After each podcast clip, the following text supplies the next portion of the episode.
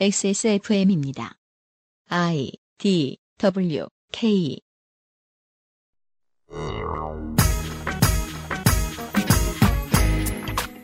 남 얘기라서 관심 없게 들었어도 중동에 뭔가 큰 변화의 바람이 분다는 건 2010년대 초반 들어 확실히 느낄 수 있었습니다.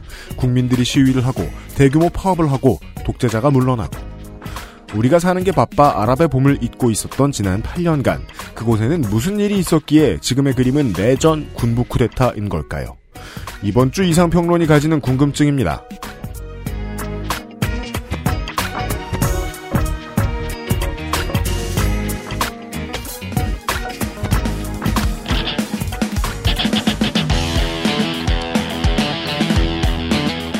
여러 가지 문제로의 다양한 접근 이상평론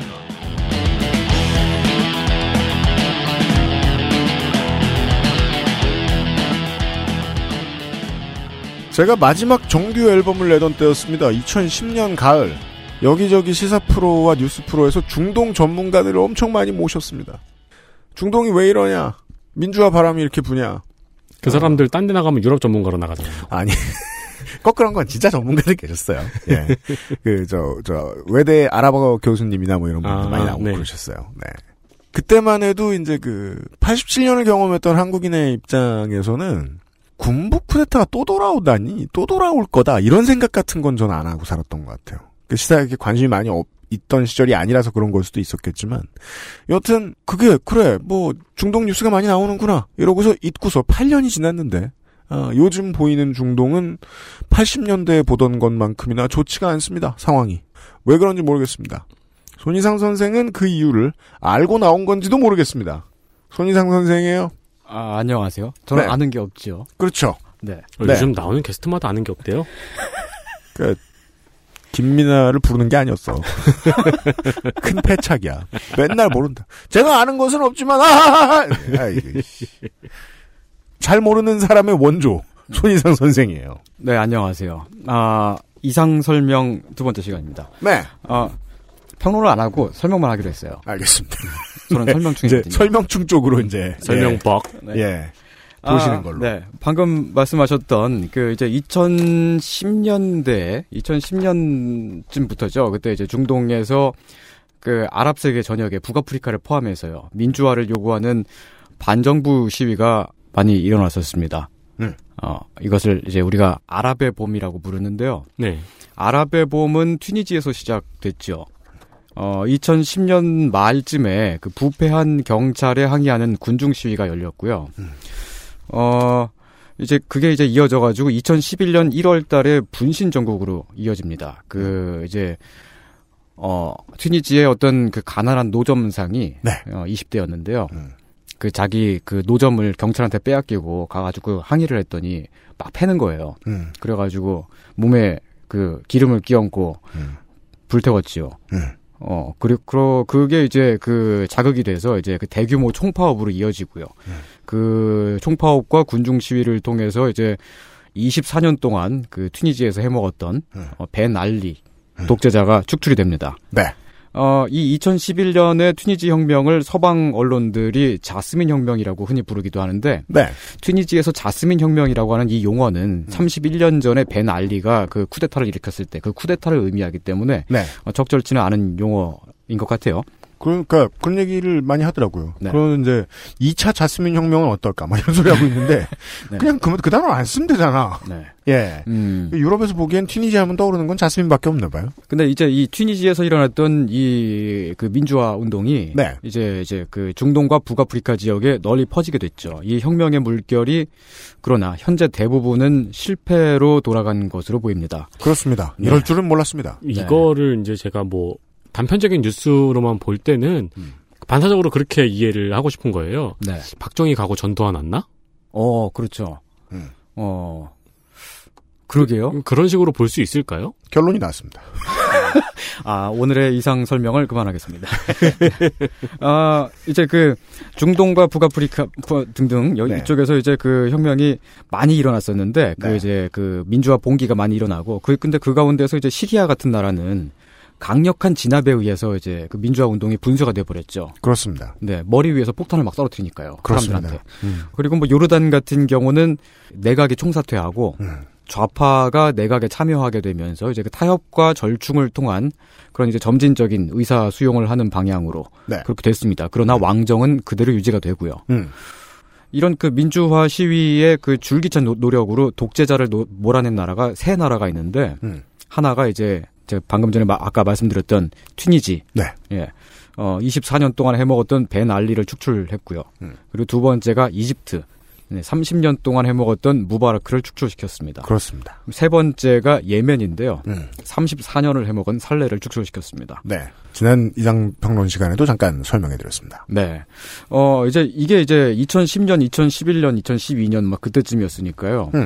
이게 그, 한국은 이제 꼭 10년 전이었는데, 2008년도에, 우리도 줄기차게 노력을 했잖아요. 그렇죠. 네. 그때 이제 명박산성이라고 하는 것이 그렇습니다. 네, 서울 한복판에 세워지고 네. 컨테이너의 이름을 성으로 부른 최초의 사건입니다. 네, 그렇습니다. 우리가 그 앞에 모여가지고 몇 달 며칠을 그렇게 막 줄기차게 노력을 했지만 우린 끝내 그 명박산성을 넘어가지 못했거든요. 그렇습니다. 네. 그래서 이제 지구 반대편에서 일어난 그 아랍의 봄을 이제 부러워하며 네, 관심 있게 네. 지켜보았죠. 네. 저는 오히려 이때 그 생각했어요. 그러니까 이때 그 스마트폰으로 인한 이 트위터라든가 네네. 뭐 이런 SNS를 혁명에 많이 활용을 했잖아요. 트위터를 주인공으로 이야기하는 경우가 되게 많았었죠. 그때. 네, 그렇습니다. 네. 실제로 그 이제 아랍 세계에서 특히 이제 이집트 같은 경우는 혁명이 진행되는 과정 중에 정부가 인터넷을 통제하잖아요. 인터넷 다 끊어버렸는데 그 트위터 본사가 전화 음성으로도 트위터를 쓸 수 있게끔. 그렇습니다. 네. 그래서 이제 사람들이 트위터를 더 많이 쓰고 그랬죠. 그래서 이거를 보면서 저는 물론 여기도 쉬운 일이 아니었으니까 다음 혹시 북한 아닐까? 그런 상상도 잠깐 해봤어요. 아, 그랬군요. 오랫동안 막혀 있으니 안 되죠. 예. 그때 참 그때 확인했던 게 지금도 되게 맞는 것 같아요. 역시 네. 화가 날 땐 트위터가 짱이다. 예. 네. 그런데 이제 이렇게 민주혁명에 성공한 이 세 나라는 결국 참혹한 반동을 겪고 있습니다. 예멘은 지난 그것은 알기 싫다 279B 회에 말씀드렸듯이 네. 내전에 휩싸여 있고요. 그렇습니다. 네, 거리에 나앉았습니다. 튀니지는 선거를 통해서 다시 보수주의가 돌아왔고요. 그러니까 보수 정당이 다시 이제 국민투표에서 선거에서 이겨가지고 네. 정권을 잡았죠. 그 이제 튀니지 혁명 이후에 인권운동가 마르주키가 잠깐 대통령이 됐었지만 그 전국의 혼란이 계속됐고요. 3년 동안의 임기를 마친 후에 SFC라고 하는 그 이제 튀니지의 그 보수 정당 그 이제 대표자가 대통령이 됐습니다. SFC가 이제 그 나이가 90살이 다 돼가거든요. 아이고. 네. 오늘 내일 하세요. 네. 네. 그 양반이 벤 알리 체제에서 총리를 지냈던 양반인데, 이제 탄핵 이후에는 대통령 대행도 잠깐 맡았었고요. 아. 네. 황교안이랑 좀 비슷한 사람입니다. 그렇죠. 황교안의 네. 꿈이었죠. 네. 네. 황교안이 다시 대통령이 된다라고 뭐 그런 상황인 것입니다. 근데 튀니지는 그렇게 절망적인 상황으로 보이진 않네요. 일단 이 양반이 오늘 내일 하고요. 네네. 네. 그리고 이제 우리가 이명박 때 못했던 거를 더 몰린 다음에 그 다음 정권에서 성공시켰던 것처럼 네. 네, 약간 고무줄이 더 팽팽해지는 상황이라고 볼 수도 있지 않을까 싶네요. 네, 그렇습니다. 튀니지에는 그리고 이제 그 총선에서는 이제 좌파 정당들이 약진하는 그런 모습도 있었고요. 네. 그러나 이집트는 그 세 나라 중에서도 가장 이상한 드라마를 썼습니다. 이집트인들은 나세르 대통령 때부터 계산을 하면 네. 반세기 이상 계속된 그 군사 독재를 무너뜨리고 처음으로 직접 선거를 통한 민주 정부를 세웠는데요. 그런데 그 자기들의 손으로 세운 그 정부가 1년 만에 무너지는 모습을 지켜봐야 했습니다. 1년? 네. 거기에 더해서 돌아온 독재의 부역자들은 민선 정부를 테러 단체로 규정을 하고 어허. 군부가 국민들의 지지를 받아서 재집권하게 된 것처럼 그렇게 연출까지 할 수 있었습니다. 어떻게 이런 일이 벌어진 것인가? 군부 입장에서는 깔끔하게 했다. 네. 그런 다음에 이제 민정이양 약속을 하잖아요. 하는데 결국 그 군 출신인 사람이 군 장성이 아니겠죠. 민선 네, 정부를 테러 상태를 규정했다는데 뭐하러 굳이 그것까지 해? 네. 그 이 이집트라고 하는 나라를 이제 간략하게 살펴보자면 말이죠. 네. 오늘은 이집트 얘기를 할 겁니다. 아, 네. 그리하여 네. 오늘의 주 무대는 이집트입니다. 네. 네. 나일강을 중심으로 일찍부터 문명이 발달했던. 아. 그때 얘기부터 한다고요? 문명. 큰일 났네. 네. 우리 아. 주말에도 이런 얘기 할 건데. 네. 아, 네. 문명? 네. 네. 저기, 비정상회담에서. 네. 그 중국 대표가 항상 우리가 네. 원조다, 우리가 원조다 하다가. 네. 한번 이집트 대표가 나와서 바른 적이 있었죠. 그렇죠. 그렇죠. 그 이집트의 조상님들이 그 대피라미드를 쌓는 노역을 했잖아요. 네. 그럴 때 이제 우리 조상님들은 그 시절에 이제 고인돌을 쌓는 노역을 하고 있었죠. 네. 암사동에 많죠. 네. 네. 이 이집트라고 하는 나라가 이제 십자군 전쟁 이후에 이슬람권에서도 짱을 먹다가 오스만 제국에 털렸다는 이야기는 지난번에 대항해 시대 얘기를 말씀드리면서 했었습니다. 네. 그 대항해 시대 4에는 여기가 이제 알렉산드리아로 나오는데요. 그 알렉산드리아에서 골동품을 잔뜩 사가지고 아테네에 갖다 팔면은 큰 부자가 될 수 있습니다. 지난주부터 큰 부자가 되는 문제에 골몰하고 있어요. 네. 동남아시아에서 후추 씨앗을 사가지고 네. 그 이제 알렉산드리에다가 심으면 후추를 또 생산할 수 있거든요. 아, 네. 후추를 여기다가 심으면 잘 자라요? 그건 모르겠는데 대항해 시대 4는 그렇게 나옵니다. 아, 그래요. 후추는 생산하는 게 짱이죠. 네. 네. 그렇게 해서 그 후추를 유럽에 갖다 팔면은 큰 부자가 될 수 있죠. 이렇게 큰 부자가 될 수 있는 나라였는데. 아, 그렇죠. 네. 네. 거기서부터 얘기가 시작되는군요. 네. 이 나라는 큰 부자가 될 수도 있었다. 네. 이집트는 중동의 여러 나라들이 그렇듯이 오스만 제국이 짜지면서 영국에 넘어갔었습니다. 네. 그랬다가 독립을 하죠. 1922년에 독립왕국이 되어서 푸아드 1세가 즉위를 하게 되는데요. 독립 이집트 왕국은 국왕이 다 헤쳐먹는 나라였습니다. 아, 네. 왕정이다? 거기다가 이제 그 왕조의 정통성이 좀 많이 약했습니다. 그래요? 네. 네. 영국에서부터 독일한 나라들이 대부분 이렇죠. 네. 그 푸아드 1세는 이제 그 무함마드 알리의 후손인데요. 무함마드 알리는 오스만 제국이 임명을 했던 이집트 총독이었고. 총독 내 후손이요? 네. 그리고 그 총독이 이제 무함마드 알리가 이집트의 세습 통치권을 얻게 됐는데 그게 이제 나폴레옹이 군대를 이끌고 이집트를 한번 쳐들어온 적이 있잖아요. 네. 그때 털리고 나서 그러고 나서 세습 통치권을 얻었습니다. 좀 이렇게 그 이상하죠. 그 이제 싸워서 이겨가지고 얻은 게 아니고 그 이제 나폴레옹이 거기 이제 이집트 가가지고 거기는 다 털어가잖아요. 막 네. 이렇게 뭐 커다란 그 뭐야 그 조각상 예, 뭐 그쵸 그 유물 뭐 이런 네, 거 피라미드 앞에 이렇게 크게 세워져 있는 막 그런 거 있잖아요. 오벨리스크 막 그런 거 다 털어가고 그거를 네. 다 그냥 멀뚱멀뚱 지켜본 다음에 이제 네. 외교적으로 접근을 해가지고 그렇게 해서 이제 이집트의 통치권을 얻었는데 그 후손이기 때문에 상당히 이제 그 어떤 통치의 그 이제 그 명분이 많이 약했던 무슨 동양 척식 주식회사 사장이 그 초대 대통령이 된 것 같은 네 레인입니다. 그렇습니다. 그러니까 네. 이제 바지 총독 아니에요? 네 바지 국왕이죠. 네 어쨌든 왕이 됐으니까요. 거기다가 이제 그 푸아드 1세는 1차 중동 전쟁을 일으킨 주역인데 그때 이제 이스라엘에 선빵을 쳤잖아요. 네. 그 이집트 군대가 이제 갑작스럽게 탱크를 이거 빠빠 들어와가지고 네. 쳤는데 그러고 나서 처참하게 졌어요 정말. 그렇습니다. 아주 처참하게 대패를 합니다. 네, 이스라엘에 선빵친 나라들이 보통 처참하게 지죠. 그러니까 이제 왕이 인기가 없으니까 그 이집트에서도 이제 왕정을 무너뜨리려는 그런 이제 민중 봉기가 계속되었고 그리고 또 1922년 그 1920년대 30년대 그때는 교육받은 지식인들이 계몽주의 지식인들이 자유주의자 혹은 사회주의자 이런 사람들이 줄기차게 들고 일어났었죠. 그 가운데는 이제 가말 압델 나세르라고 하는 그 군인이 있었는데요. 매우 똑똑한 군인이었습니다. 사회주의자였고. 네. 1953년도에 가말 압델 나세르가 그 이제 이끄는 군사 쿠데타로 공화정이 성립됐습니다. 뭐 말은 공화국인데 그때부터 이제 군부 독재 체제는 지금까지 계속되고 있죠. 네. 이 양반도 만주 갔다 왔을까요? 그러니까요. 네, 사회주의자였으니까 남로당에도 있었고. 대충 그런. 네. 네. 그 백두혈통이구먼. 네. 좀 많이 멀죠. 아, 하긴 근데 보면 가끔 보면 이제 그 환 좋아하시는 분들이 네. 우리 민족은 이제 이집트에서 환의 호가 이렇게 왔다고 주장하시는 분들도 있고. 네. 나 하여간 이제 그 왕정이 무너지고 김씨의 변형이 나세르였다니. 그 왕정이 무너지고 그리고 군사정을 거치는 동안에도 저항적인 흐름도 계속 있었던 저항적인 시기이기도 하죠. 네.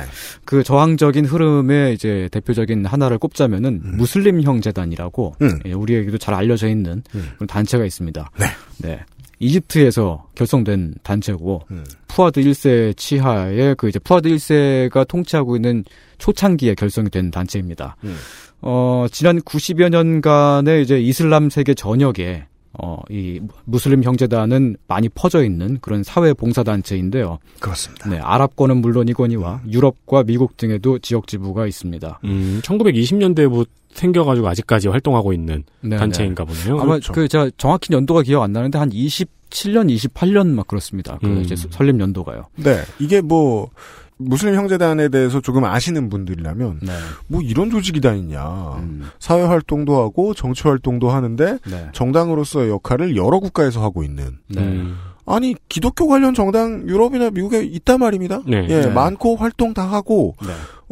녹색당도 인터내셔널이잖아요. 실제로는. 네. 그렇죠. 그러니까 다섯 글자 국제 녹색당 말고. 네네. 예, 예, 예. 아무튼 여러 나라의 의회에서 의석을 가지고 있습니다. 현재. 네. 이 단체가 이제 이번 아랍의 봄 때에 이집트를 포함해서 튀니지나 요르단, 시리아 등등에서 강력한 목소리를 낼 수 있었죠. 그래서 네. 그 이제 전역에 많이 퍼져 있으니까요. 실제로 이 단체의 정회원 수만 따져도 몇백만 명이고, 네. 그러니까 그 이제 정회원이라고 하는 거는 그 당비라고 이제 단체 회비를 내는 사람들 그걸 말하는 거고, 그리고 그냥 이제 그 등록된 등록 회원만 그걸로 이제 다 계산하면 1,000만 명이 넘어간다 그래요. 네, 지금 나온 우리 이제 그 아까 나온 튀니지와 예멘에서도 다수당, 예, 절대 다수당은 아닙니다만은, 네네, 예, 매우 유력한 정당입니다. 네, 그 이제 이 단체의 영향을 받은 그 정당들이 있고, 네. 혹은 그 이 단체가 직접 설립한 그 이제 산하 그 정당이 있고, 네. 뭐 그런 식으로 이제 그 정치에도 관여를 하고 있죠.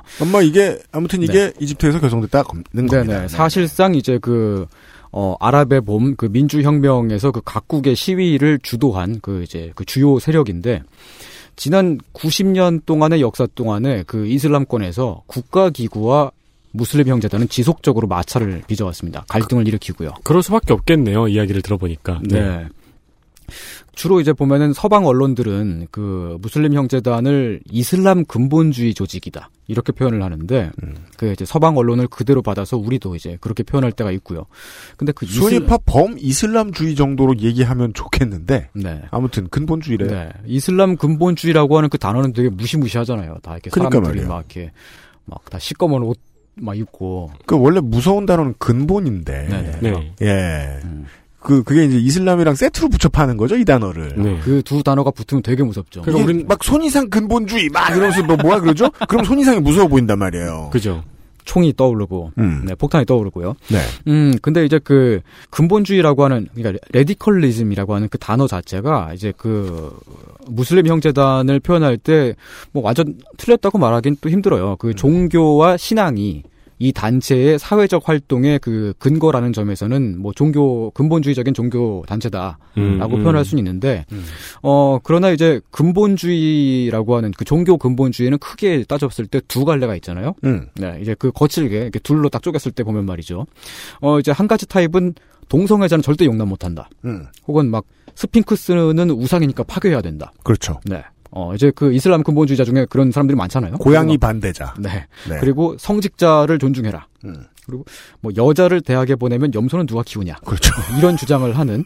뭐, 그런, 네. 그, 이제, 나쁜 이야기를 들어마땅한 근본주의자가 있는데. 네. 대개 보면 우리가 떠오르는 그, 이제, 이슬람 근본주의 하면 이제, 그, 생각하는 그 이미지가 이런 거잖아요.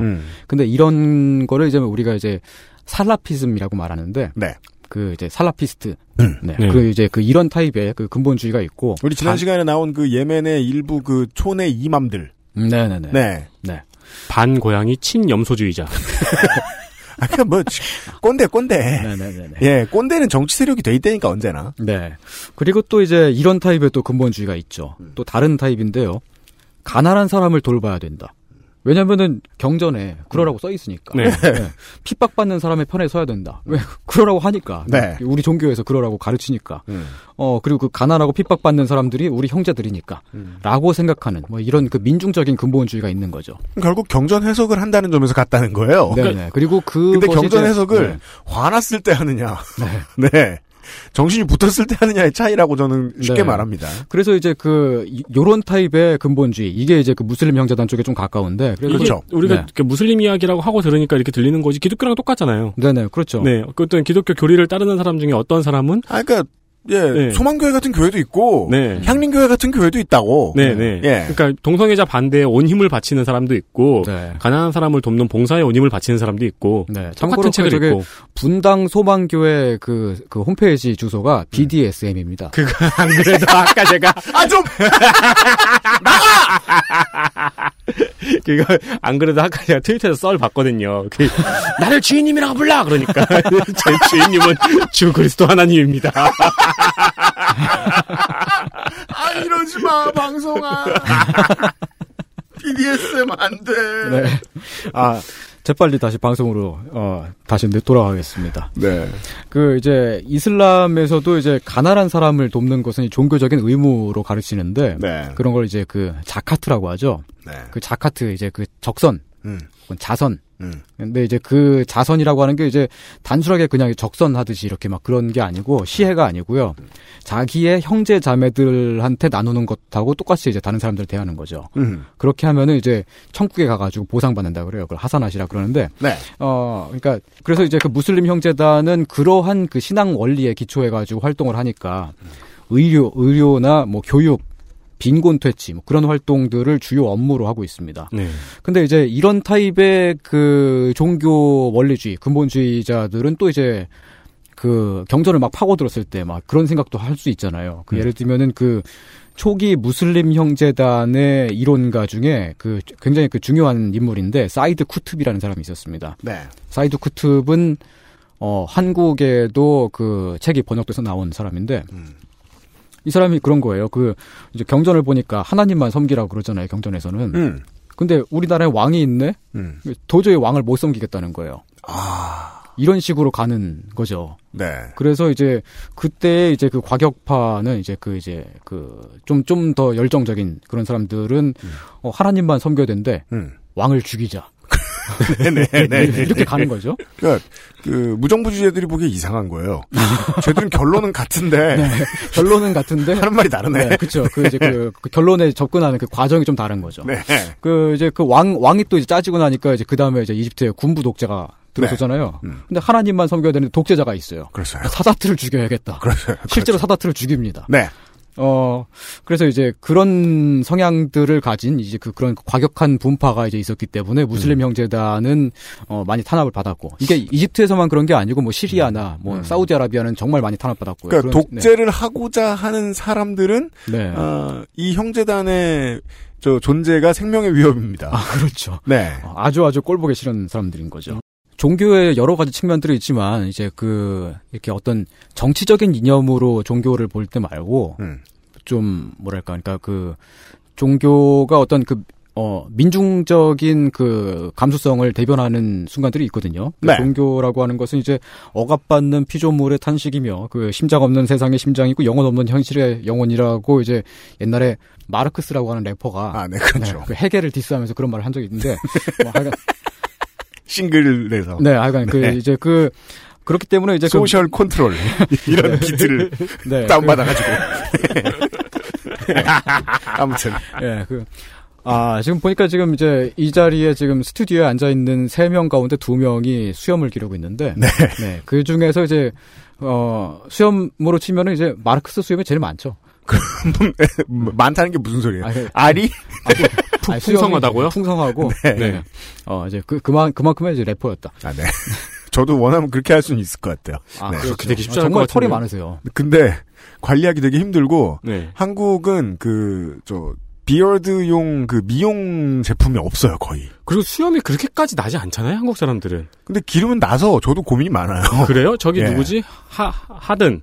제임스 하든이요? 네, 제임스 하든만큼 안 나잖아요. 근데 그렇게 되는 사람들이 있어요. 아 그래요? 아, 예, 예를 들면 홍성갑이랑 저는 돼요 그게. 네. 그러게 그 저기 홍성갑 기자님은 되게 특이하게 이게 이제 약간 이제 그 뺨의 아래쪽 부분에서 이렇게 털이 좀 길게 나더라고요. 그리고 성갑이는 그 저 프라이드 비어드라고 해요.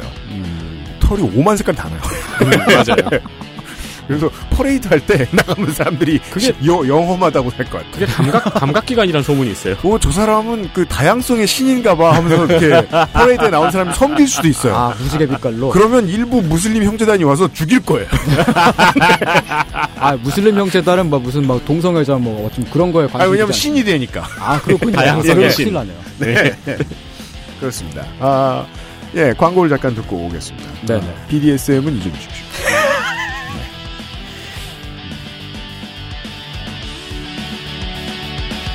네. XSFM입니다.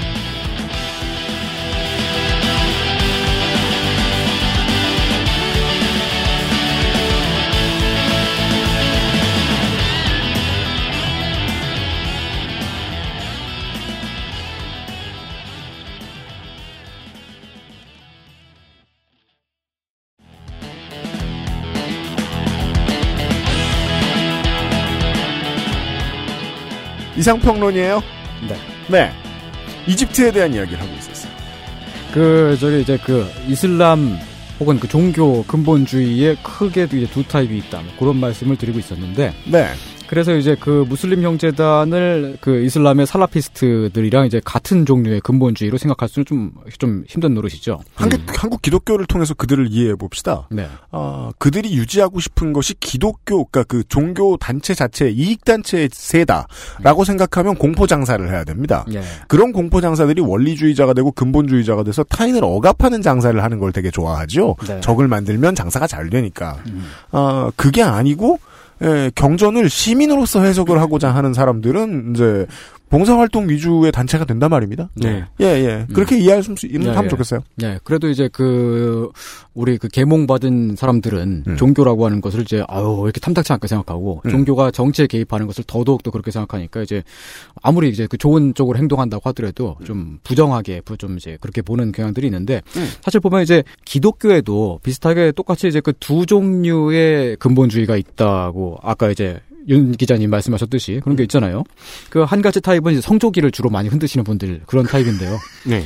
동성애자는 절대 용납 못한다. 그러니까 예수님이 이제 네. 내가 가면 네. 그 1500년 뒤에 미국이란 나라가 나오는데 짱이다. 네. 그렇게 말씀하신 적이 없거든요. 네. 더불어 네. 짱인 건 삼성이다. 뭐 그런 예, 그런 타입의 이제 분들이 또 보면 이제 불상은 우상이니까 파괴하자. 네. 막 목사의 세습을 존중해라. 바로 이제 그 엊그저께 이제 저희 그 기독교 통합교단에서 이제 공식적으로 세습을 인정했죠. 그렇게 돼버렸는데. 네. 그러니까 이제 또 이제 이런 타입에서 보면 또 이제 여자가 남편을 따르지 않으면 집안일은 누가 하냐. 그렇죠. 아, 그래서 아니 저. 염소 대신 남편을 좋아하는. 그 페이스북에 네. 페이스북에 옛날에 교회 같이 다니던 사람들이 있는데 네. 어젠가 오늘 아침에 막 합법 세습 같은 소리 안에 미친놈들이라는 게시물들이 막 올라왔거든요. 그러니까 네. 오래된 비극이 오피셜해졌죠. 네. 예, 이번 주를 기점으로 네. 한국 교회에서는. 네, 그런 타입의 이제 그 종교의 어떤 빡센 종교를 미는 그런 네. 사람들이 있는 반면에 또 한편으로는 기독교에서 이제 이런 근본주의가 있잖아요. 소유권을 리셋하자. 네. 왜냐하면 성경에 소유권을 70년마다 리셋하라고 하니까. 그렇습니다. 성경에 실제로 70년마다 그 재산권을 다 리셋하고 그리고 채무를 다 리셋하라는 뭐 그런 그 내용이 있어요. 네. 네. 주빌리라 그러죠, 그걸. 그렇습니다. 네. 그런 것을 이제 지금 그 사회적인 활동 근거로 삼는 그런 단체들도 있습니다. 한국에도 희년 함께라는 그런 단체가 있죠. 네. 네. 그리고 이제 그 프랑스 신부님 중에 이제 자크 엘릴이라고 있었는데요. 네. 자크 엘릴도 한국어로 책이 번역돼서 나왔고 아마 그리고 제가 알기로는 자크 엘릴 총서가 그 다 나온 나라가 한국밖에 없다고 전 들었어요. 프랑스에도 그 총서가 다 안 나왔는데 왜 그래요? 모르겠습니다. 한국에서 그 출판업 종에 그쪽에 계신 분들이 되게 네. 안 팔리는 책들을 되게 많이 내세요. 맞아요.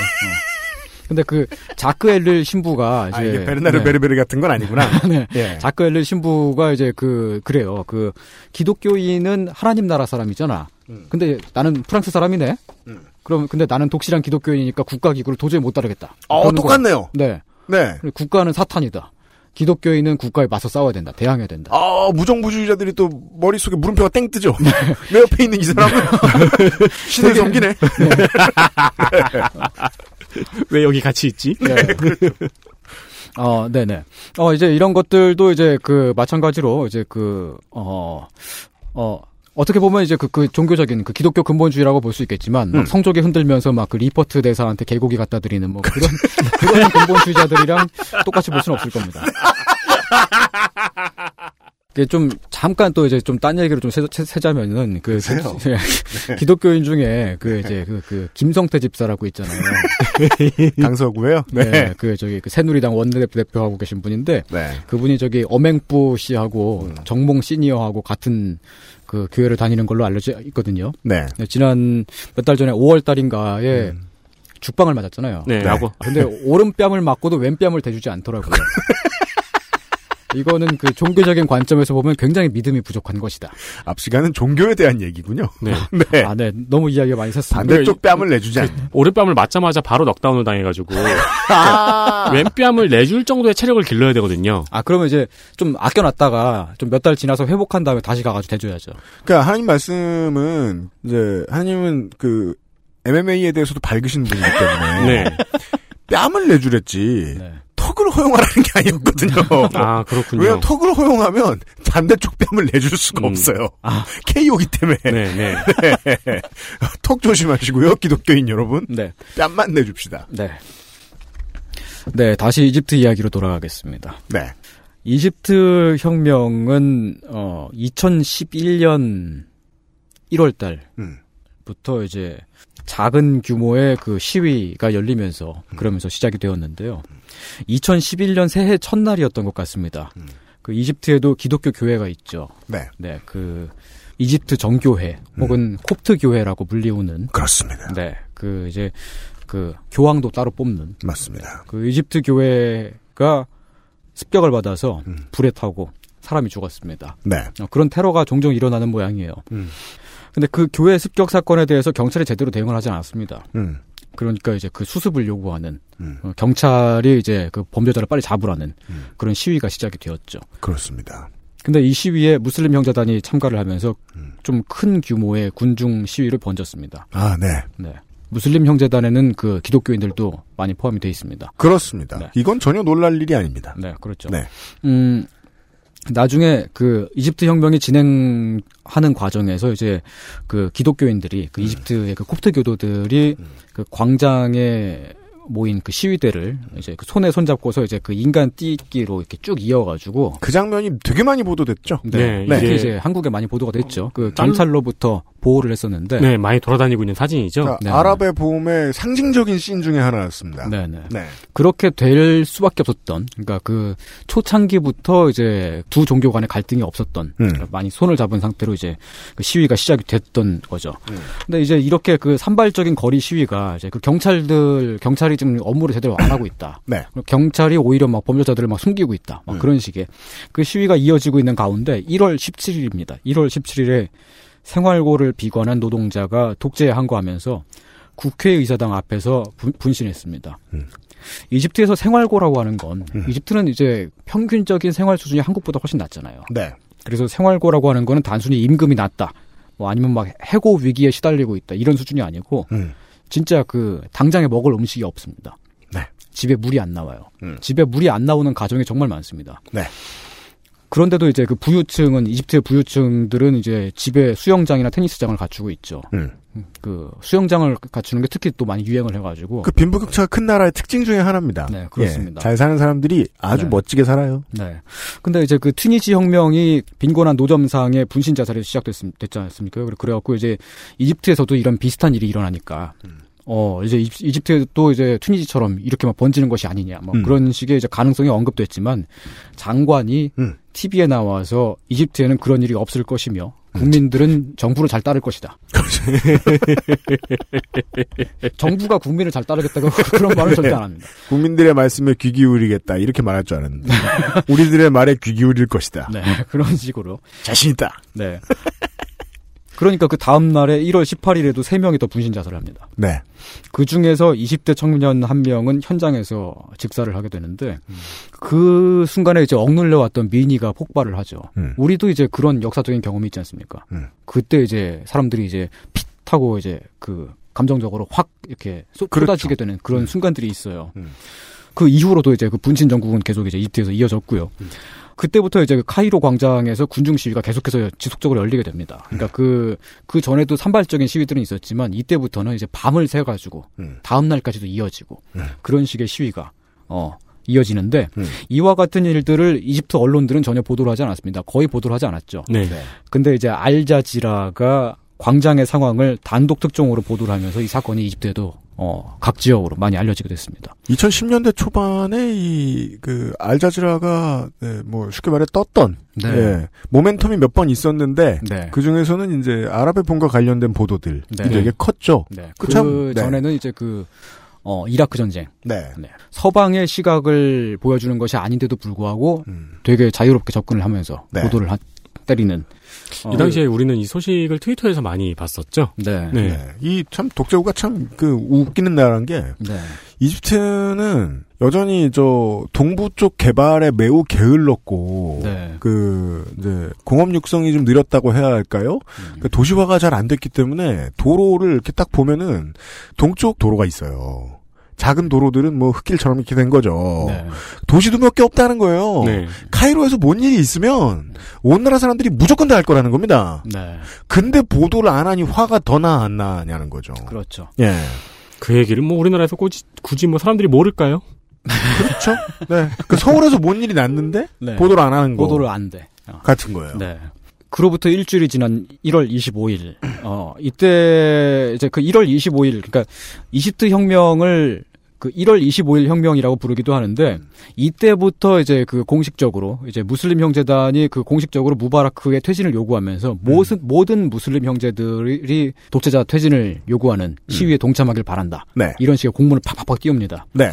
이때부터 이제 그 전국이 혁명 전국으로 급변을 하게 되죠. 그 전 국토에 걸쳐서 네. 작은 소도시마다 그 모든 도시마다 사람들이 거리에 다 몰려 나와 가지고 시위를 벌이게 됩니다. 1월 28일이 금요일이었는데요.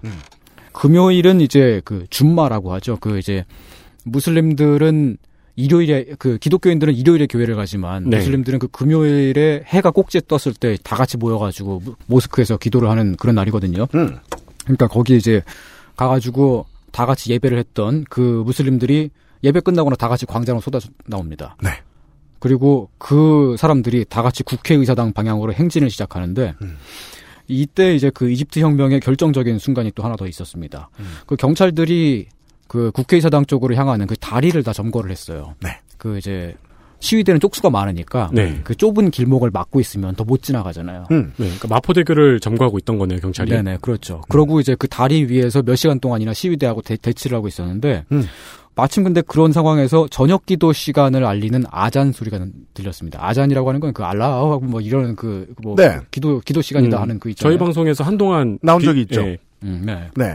그러니까 이제 그 기도 시간이 되니까 시위대가 갑자기 그 기도를 시작하는 거예요. 그 무슬림식 그 기도 있잖아요. 다 다닥다닥 붙어가지고 네. 스크럼을 짜고 스크럼은 아니고요. 네, 막 부르는 이름이 있는데 까먹었습니다. 네, 막 아무튼 이제 스크럼이라 그랬죠. 네, 뭐 앉았다 일어났다 하면서 이제 막 손가락 까딱까딱 하고 이제 네. 그러는 그 이제 그 시위 그 아니 시위가 아니고 기도가 있는데 그 기도를 하고 있는 무슬림들한테. 물대포를 계속 쏘는 거죠, 경찰들은. 그렇죠. 해산하라고. 네. 근데 물대포를 맞으면서 계속 그 앞에서 기도를 하고 있고. 네. 그건, 와, 네. 굉장한 광경이네요. 네. 근데 그 이제 그 기도하는 그 이제 그 다리 쪽을 이제 그 보이는 건물들이 있었을 거 아니에요. 네. 그 건물에 살고 있는 사람들이 그걸 또 이제 핸드폰으로 찍어가지고 그 영상을. 저희 사무실에서요. 아니, 우리 집 사무실 아니고. 그런 식으로. 네. 네. 마포대교 옆에서. 네네네. 그렇게 찍어가지고 또 이제 그 인터넷으로 생중계를 하죠. 유튜브에 올리고. 네. 이게 막 알자지라 보도를 통해서 나가고 이러면서. 네. 그게 정말. 네. 엄청나게 상징적인 장면이었던 거죠. 네. 와. 그게 순식간에 다 퍼지죠. 그게. 군부는 율법을 무시하는구나. 네. 예. 와, 이건 20세기에 엄청나게 중요한 장면 중에 하나겠네요. 그때 그 이집트 사람들이 엄청나게, 뭐 이집트 사람들뿐만 아니고 이제 그 전 세계 무슬림들이 그 광경을 보고 분노를 할 수밖에 없죠. 네. 이걸 아무도 못 찍고 기자 한 명이 찍었으면 필리체상일 텐데. 네.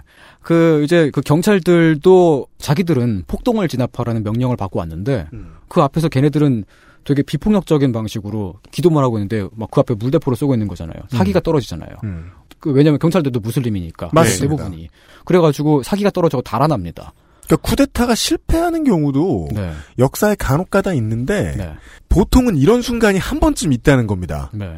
그 실제로 이제 그 진압을 행해야 할 군인들의 사기가 와장창 떨어지는 순간. 아 이건 진짜 이건 내가 못 해 먹겠어. 나 이거 못 막아. 네.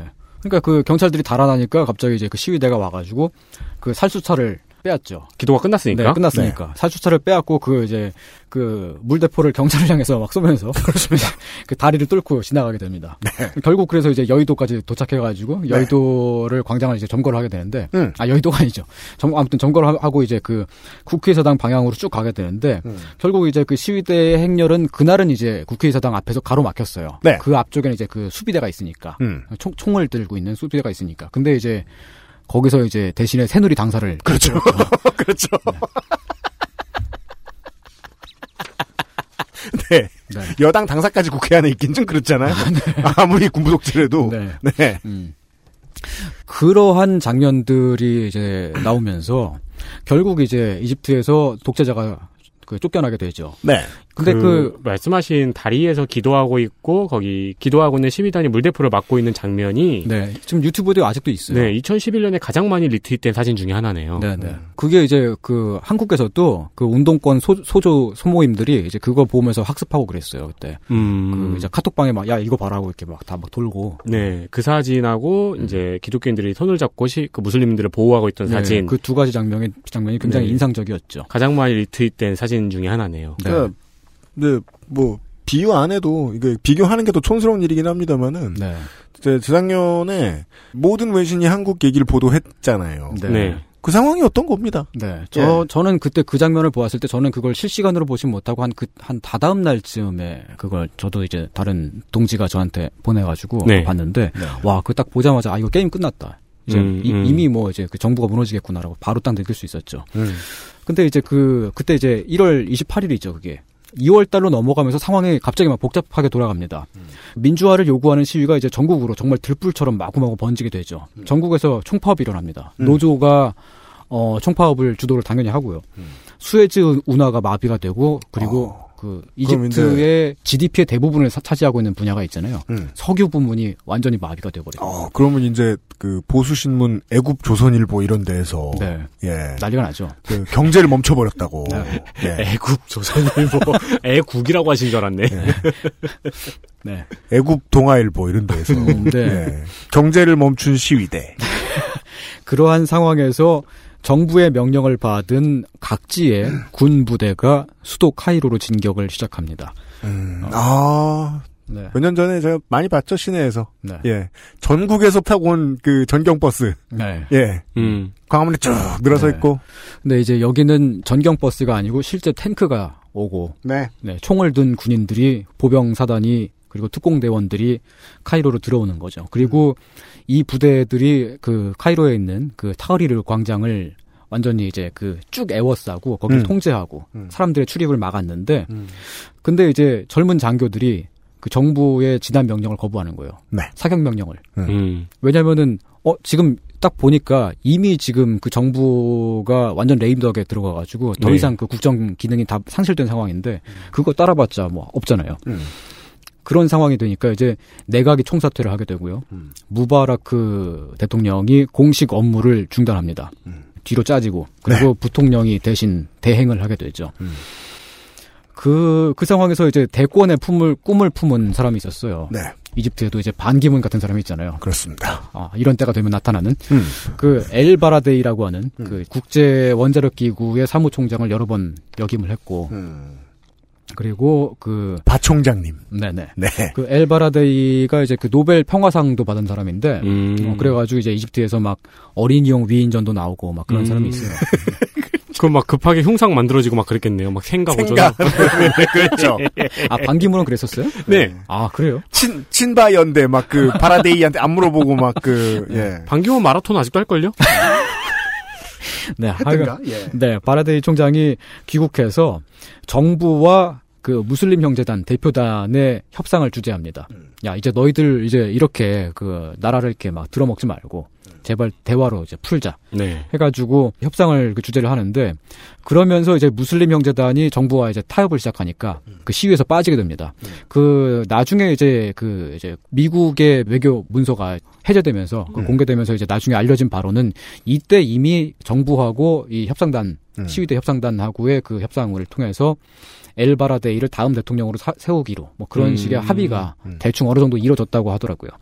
언제나 이 시위 현장 이런 네네. 상황이 이제 투쟁 같은 게 생길 때 그 대표단이 협상을 하는 타이밍이 늘 좀 되게 중요해요. 애매해요. 네네네. 네. 그리고 이제 그 무슬림 형제단 같은 경우는 이제 정치적으로는 정말 그렇게 막 어떤 그런 막 결사 같은 그런 게 아니거든요. 네. 그냥 아 지금 보니까 좀 저 독재자는 좀 좀 아니고 쟤보다는 엘바라데이가 낫지. 차라리 네가 대신해라. 뭐 이런 식으로 좀 유연하게 그렇게 가려고 했던 것 같아요.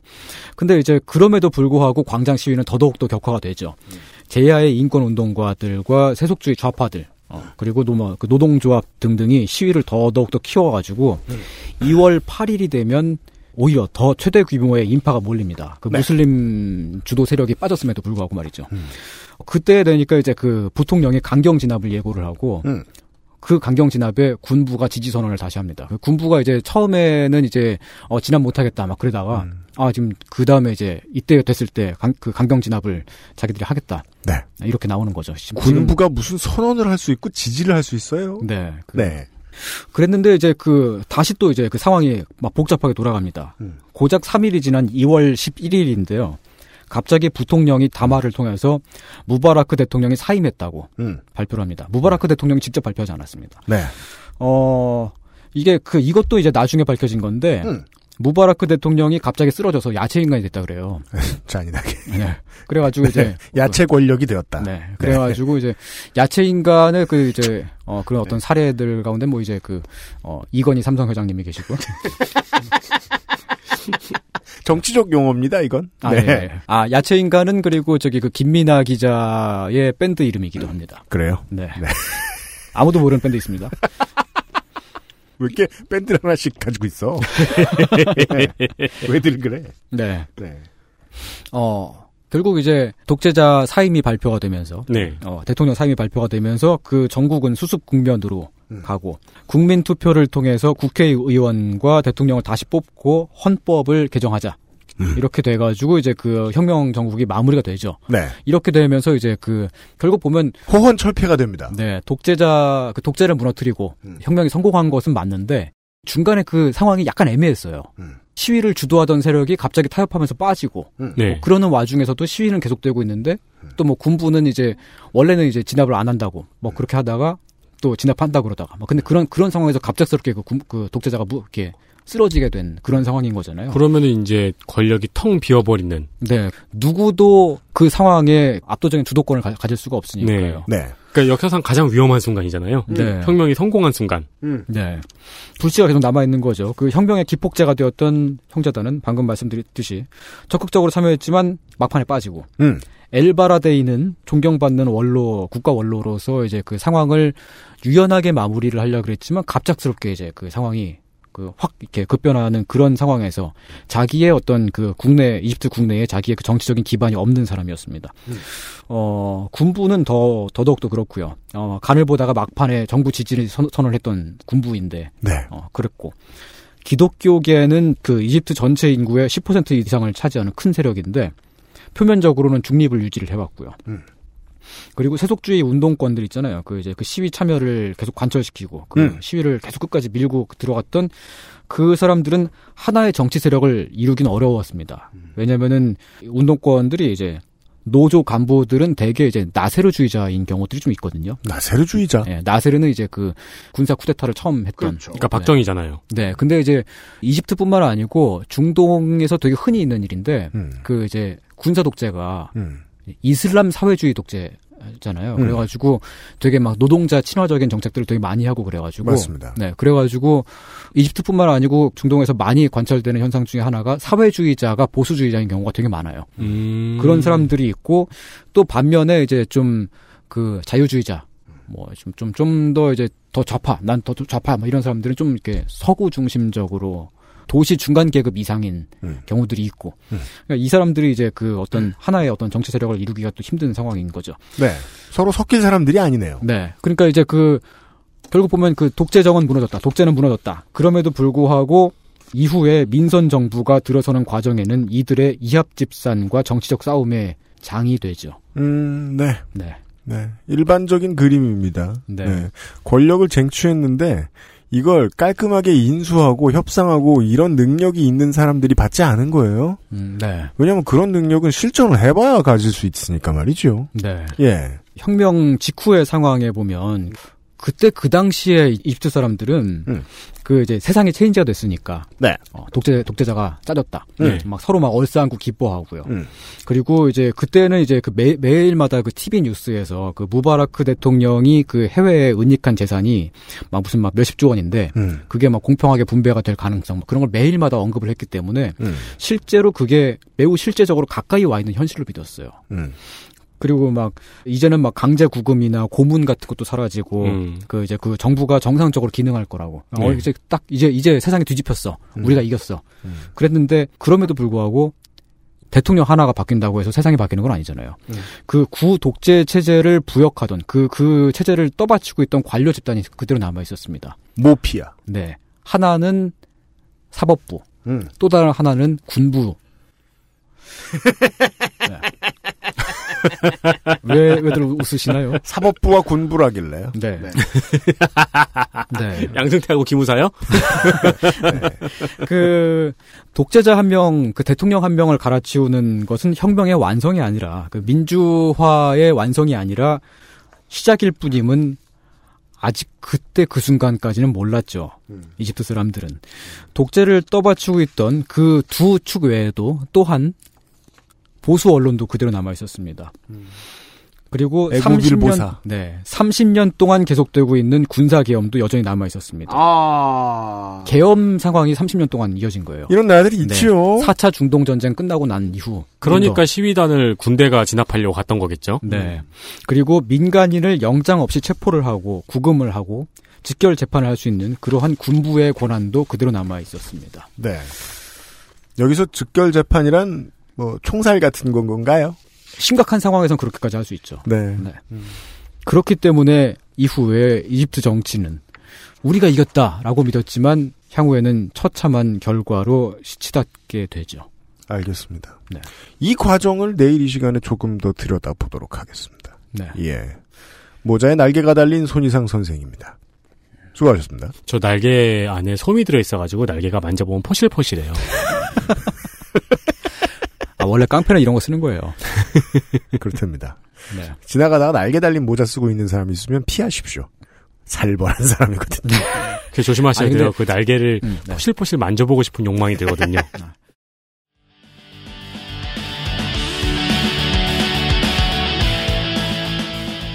사실 제가 그 어저께 그 의리 없는 전쟁이라고 그 야쿠자 영화 했잖아요. 네. 그거 막 보고 막 눈물 한번 흘려주고. 그래서 오늘 야쿠자 안경도 쓰고 깡패가 돼야 되겠다. 네, 수염도 이렇게 길었고. 그렇습니다. 네, 네. 저는 아직 깡패는 아닙니다. 네, 땡벌이죠. 기본적인 야쿠자 조직원의 몸무게의 50%에 해당해요. 손이상 선생과 이번 주 목요일 금요일에 이집트를 돌아보고 있습니다. 네. 네. 튀니지에서부터 시작됐던 아랍의 보험이 어떻게 이집트까지 퍼지게 되었는가. 네. 이집트는 어떻게 해서 뒤비지게 되었는가. 네. 예. 시민들은 어떻게 연대했고. 그 시민들을 떠받들어주는 힘은 무엇이었는가?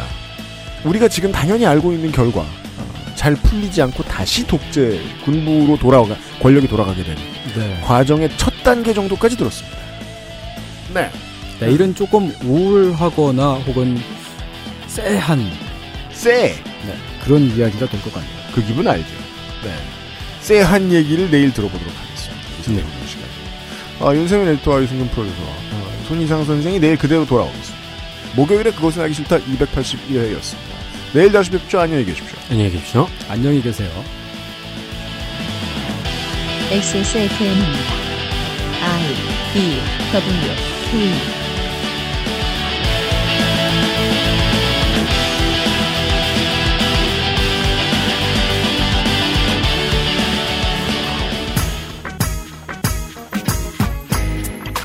독재 억압을 더 이상 감내하지 않고 시민혁명의 물결이 국가를 장악한 이집트의 이야기를 해보고 있었습니다.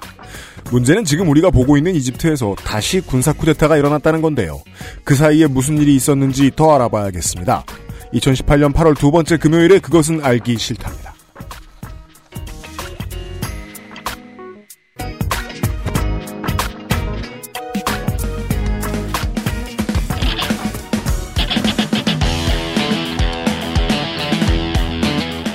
여러 가지 문제로의 다양한 접근. 이상평론.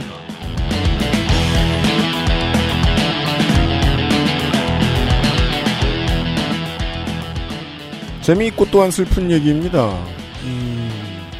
이런 생각은 늘 했는데 생각한 대로 되지 않는 건데요. 입장이 비슷한 사람들이 만나서 정치적 결사, 사회적 결사 혹은 뜻이 맞으면 그냥 술래도 먹거나 교우라도 하게 됩니다. 네. 근데 인간이라는 게, 자꾸만 엄마 품을 찾아가지고요, 본능적으로. 10에서 8가지가 비슷한 사람이 있으면 9, 10가지도 자기하고 의견이 같길 바래요. 그래서 술 마시면서 엄청 싸우죠. 그래서 9, 10이 안 맞는 것 때문에 서로 척지고 원수가 됩니다. 네. 그래서 우리는 저 멀리 있는 진짜 주적은 그다지 싫어하지 않는데요. 나랑 하나부터 8가지 맞는 사람들을 주로 싫어하죠. 그렇죠. 네. 이걸 풀어내는 해법은 다음과 같습니다. 우리는 처음부터 완전 다르다라고 생각하고 시작하는 것입니다. 그래야 감사하거든요. 네. 사람들은 원래 그렇긴 해요. 처음에 사람을 기대 없이 만나서 금방금방 친해지잖아요. 우리가 막 아무나 하고 사귀고 열흘 뒤에 후회하는 이유도 그거 아닙니까? 네. 다른 사람인 줄 알았는데 되게 괜찮구나 라고 생각하면서요. 그 생각을 꾸준히 유지해줘야 된다는 거죠. 다 네. 달라 우리는. 네. 근데 어쩌다 맞는 걸 보니 감사한 일이군. 정치적 타협이라는 것이 을의 그런 문제 때문에 발생합니다. 타협이 잘 안 되는 경우가요. 가장 중요한 대전제, 혁명에 있어서 뜻이 같지 않았냐. 앞으로 다른 것도 맞춰보자. 그보다는 앞으로 안 맞을 거야. 안 맞는 대로 잘해보자. 네. 가 맞는 전제일 것 같습니다. 하지만 이 단계에서 대부분이 실패하죠. 이런 얘기를 하고 있었던 것 같아요. 이상평론입니다. 네, 손이상입니다. 안녕하세요. 네, 안녕하세요. 네. 그러한 싸움 있잖아요. 의견이 다른 사람들하고의 갈등. 그런 게 정치적으로 굉장히 심한 대립으로 나가는 경우가 있잖아요. 제가 지난주에 DMZ에 다녀왔는데. 네. DMZ는 알파벳을 풀어서 써서 도망쳐라는 뜻이고. 도망쳐. 거기가 전 몰랐는데 거기 그쪽에 철원 쪽으로 올라가는 네. ZT 도망쳐 철원 쪽으로 올라가는 거기가 옛날에 조선 시대에는 박팽년의 땅이었대요. 그래요? 네. 근데 박팽년이 그렇게 좀 약간 의견이 좀 다르고 그렇다가 사육진이 되잖아요. 그렇죠. 네. 세조가 일으킨 쿠데타 때 잔인하게 죽임을 당하고 말년이 험합니다. 네. 그리고 온 가족이 다 죽고 네. 그 땅도 이제 그쪽에 있는 DMZ에 있는 땅도 이제 딴 집안한테 넘어가게 되고 그리하여 지금은 노량진에 잠들어 계시죠? 네. 예, 그렇죠. 박팽년이 좀 되게 많이 불쌍하더라 하지 않아요? 이름이 박팽년이고 그래요. 아빠가 이름 잘못 지어줘서 이름이 팽년이잖아요. 근데 그런 것도 그렇지만 이제 그런 어떤 정치적인 긴장 관계에서 대립관 그런 상황에서 정치 권력의 싸움이 아주 잔인한 상대방에 대한 강력한 보복 학살로 이어지는 그런 경우들이 있죠. 이집트의 얘기로 다 넘어가겠습니다. 진작에 그러지. 아무 상관도 없어 보여. 박팽년 땅이 도망쳐. 이집트에서 혁명이 일어났습니다. 21세기에 보통 일어나기 힘든 일이잖아요. 그럼에도 불구하고 결국은 독재가 무너지고 사람들이 환호하고 네. 그런 와중에서 이후의 정치적인 향방은 이렇게 되었는데요. 군 최고회의가 임시 과도 내각을 꾸리면서 전국을 수습하고 네. 군 말고 정치를 해본 사람이 별로 없었나 봐요. 네. 그리고 향후에 민정 이양을 하는 그런 방식이 됐습니다. 이 비극의 플래그죠. 민정 이양. 아, 네, 그러네요. 무바라크 정권에서 국방부 장관을 해먹고 있었던 무함마드 후사인 탄타위라는 양반이 있어요. 군 최고회의 의장이자 이집트 군 최고사령관. 원수 계급이죠. 부역자 중에 부역자. 네. 근데 그 사람이 이제 그 국가 원수로 취임을 합니다. 군 원수에서. 탄타위는 반년 후에 선거를 치를 때까지 사태를 수습하겠다고 공언을 했습니다만 약속과는 달리 국회의원 선거는 11월 말, 대통령 선거는 다음해 5월까지 미뤄졌습니다. 어허, 이거 마음에 안 드네요. 이게 국민들이 보통은 다시 거리로 튀어나와야지 마치 황교안 권한대행처럼. 네. 그렇지만 또 이제 그 한편의 일각에서는 이제 그 군소 진보 정당들이 있잖아요. 네. 그런 진보 정당들 같은 경우는 지금까지 그 의석을 점화해본 적이 없었기 때문에. 그렇기 때문에 선거를 갑작스럽게 빨리 하면은 좀 선거가 불리해지니까. 그래서 조금 더 늦춰지기를 희망하기도 했었던 그런 측면도 있습니다. 디테일들은 이런 것들이 있네요. 네. 2011년 2월에 독재자가 실각하고 3월달 과도 내각 체제에서 국민투표를 하게 됩니다. 헌법을 일부 개정하기 위한 국민투표였죠. 개헌의 골자는 정부 여당의 승인 없이도 야당은 후보를 낼 수 있다는 내용이었습니다. 그 전까지는 민한당 폐지. 네. 그러한 헌법 개정이 이루어지고 있는 와중에도 광장에선 여전히 시위가 열리고 있었죠. 네. 그렇겠죠. 네. 네. 우리도 박근혜 대통령을 탄핵시킨 이후에도 네. 한동안은 시위를 이어갔잖아요. 제가 어저께 말씀드렸던 그 운노권, 세속주의 군소 정당들이 이제 향후에 시위를 많이 참여를 했었는데 네. 시간이 갈수록 물론 시위 규모는 줄어들고 있었습니다. 그러다가 11월 달 결국 국회의원 선거를 하게 됐죠. 예상대로 무슬림 형제단 계열의 FJP가 프리덤과 저스티스의 파티. 그렇군요. 네. 네. 이게 그 이제 국내 언론들이 그리고 이제 그 학자들이 그 번역하기로는 이제 그 자유정의당이라고 번역하기도 하고 자유공의당이라고 번역하기도 하는데 네 하여튼 그 프리 종필로 번역하는 사람은 없나 보네요. 얼마 전에 돌아가셔가지고 네. 지금 이제 진표의 시대죠. 그렇죠. 네. 김진표가 JP를 먹었어요. 네 먹었습니다. 네 하여간 이제 그 무슬림 형제단 계열의 정당이 압도적인 1당이 되었습니다. 네. 508석, 전체 508석 가운데 235석을 획득했는데 그래도 과반에는 못 미쳤죠. 그러네요. 네. 그리고 두 번째 2당은 4분의 1 정도의 의석을 점한 살라피스트 계열의 누르당이 2당이 되었습니다. 누르당은 이제 그 살라피스트라고 하는 것도 이제 그 무슬림 근본주의로 이제 우리가 그 꼰대당. 네. 무슬림 형제단하고 좀 많이 좀 다른. 진짜로 누르당 쪽에서 그 실제로 그런 이야기를 해요. 뭐라고요? 스핑크스 우상이다 파괴하자 이런 거. 당론. 네, 히잡을 강요하자, 강제시키자, 히잡 착용을. 히잡을 강요하자. 네. 그 당이 의석의 4분의 1을 차지해서 2당이 네, 된 거예요. 2당이 되었습니다. 한국으로 말하면 4분의 1은 75석입니다. 네. 네. 네. 많은 거죠. 네.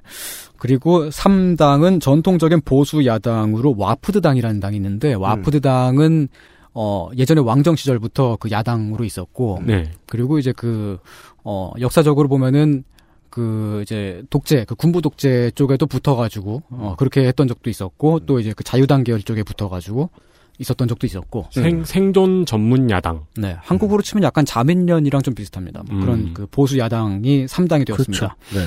그리고 4당이 자유당과 3인당의 선거 연합이 그 네 번째 당이 되었고, 다섯 번째 당. 단 16석을 얻은 새누리당. 네. 새누리당이 16석만 얻어서 다섯 번째 당으로. 새누리당은 뭔데요? 이게 그 NDP, 그러니까 이것도 이제 그 번역하기로, 국내, 한국어로 번역하기에 따라서 좀 말이 다른데, 내셔널 데모크라틱 파티거든요? 독재하는 하던 당인데, 데모크라틱이라는 단어가 들어가요. 네. 이거를 우리 번역할 때 이제, 민족민주당이라고 번역하기도 하고. 내셔널이라서. 네. 국민민주당이라고 번역하기도 하고 그렇습니다. 네. 아무튼 이게 이제 부역자당. 네. 네. 새누리당. 네, 새누리당이, 내려앉았습니다. 야, 이렇게 시원한 결과가 나왔는데 지금이 이렇다고요? 네. 무바라크 시절의 거대 여당이 사실상 몰락한 걸로 보였죠. 이때 그 총선 때만 보더라도 와, 사람들이 정말로 실제로 세상이 뒤집혔구나. 네. 라고 믿을 법한 그런 결과였습니다. 16석과 500석 가운데 16석. 네. 이건 마치 지난번 총선, 그러니까 이번에 당장 총선이 열리면 자유한국당이 10석대로 떨어진다는 것 같은 소리예요. 그렇죠, 그렇죠. 네. 네. 그리고 이제 여섯 번째 당은 와사트당이라고 해서 이제 무슬림 형제단의 온건파, 탈당파들이 이제 그 와사트당을 여섯 번째 당이 되었고요. 7당이 개혁당, 유시민당이 됐고. 개혁 애국정당. 네. 네. 여덟 번째 당이 이제 그 사회주의 계열의 그 동맹 정당인 RC 레볼루션 컨티뉴인가 그럴 겁니다. 그 네. 리모트 컨트롤러 당이 아니고. 네. 네. 그걸 다들 드론 날리고. 네. 이쪽에도 RC다. 이제 그 무슬림 형제단의 청년파가 이 사회주의 계열 정당에도 참여를 하고 있죠. 어쨌든 이제 그 이런 그 정당들이 쭉 있는데 그 3당부터 해서 8당까지는 다 합쳐도 그 2당인 누르당의 의석에 못 미칩니다. 꼰대당. 네, 그러니까 이게 네. 사실 보면 이렇게 그 정당들이 많아지니까 되게 버라이어티한 다당제가 된 것 같은데 사실상은 그래도 그 1당과 2당의 네, 1당과 2당의 무슬림 그, 형제당과 살라피스트당. 네, 양당제 비슷하게 됐죠. 근데 어느 한 당도 과반을 점하지 못했기 때문에 네. 이 당들의 어떤 그 이합 집산에 의해 가지고 그래가지고 정치적인 셈법이 굴러갈 것만 같은 그런 상황이었습니다. 사실 네. 이런 의석을 딱 만들어 놓고 나면은 그 다음부터 국민들은 팝콘이거든요. 네. 네, 이제 니네가 얼마나 잘하는지 보자. 네, 보자. 이듬해 2012년 1월 총선의 결과에 따라서 국회가 출범을 합니다. 이때까지는 순조롭게 민정 이양이 가능할 것처럼 보였습니다. 네. 2월달에 갑작스럽게 좀 그런 좀 폭력적인 사태가 또 발생을 하는데요. 전 세계에서 가장 살벌한 그 축구 더비가 있잖아요. 그래요? 예, 이집트에도 그 정말 전통의 그 굉장히 살벌한 라이벌이 있는데 엘 마스리하고 알 와흘리라는 이 두 팀이 하는 와중에 폭력 사태가 발생을 하죠. 그 이제 훌리건들이 뛰어들어가지고. 근데 이제 경찰이 그 훌리건 폭동을 국가 소요 사태로 간주를 합니다. 아이고. 네, 그리고 무력으로 진압을 하죠. 포트 사이드 스타디움 폭력 사태. 2012년 2월 1일 이집트 프리미어리그 알마스리와 알아흘리의 경기에서 벌어진 유혈 폭력 사건. 홈팀 알마스리의 일부 팬들이 경기 시작 시간 30분이 지나도록 필드 위를 떠나지 않고 난동을 피웠고 경기 시작 후 하프타임에도 후반전에 알마스리가 골을 넣었을 때도 지속적으로 팬들이 필드 내로 진입하는 등 경기 내내 분위기가 험악했습니다.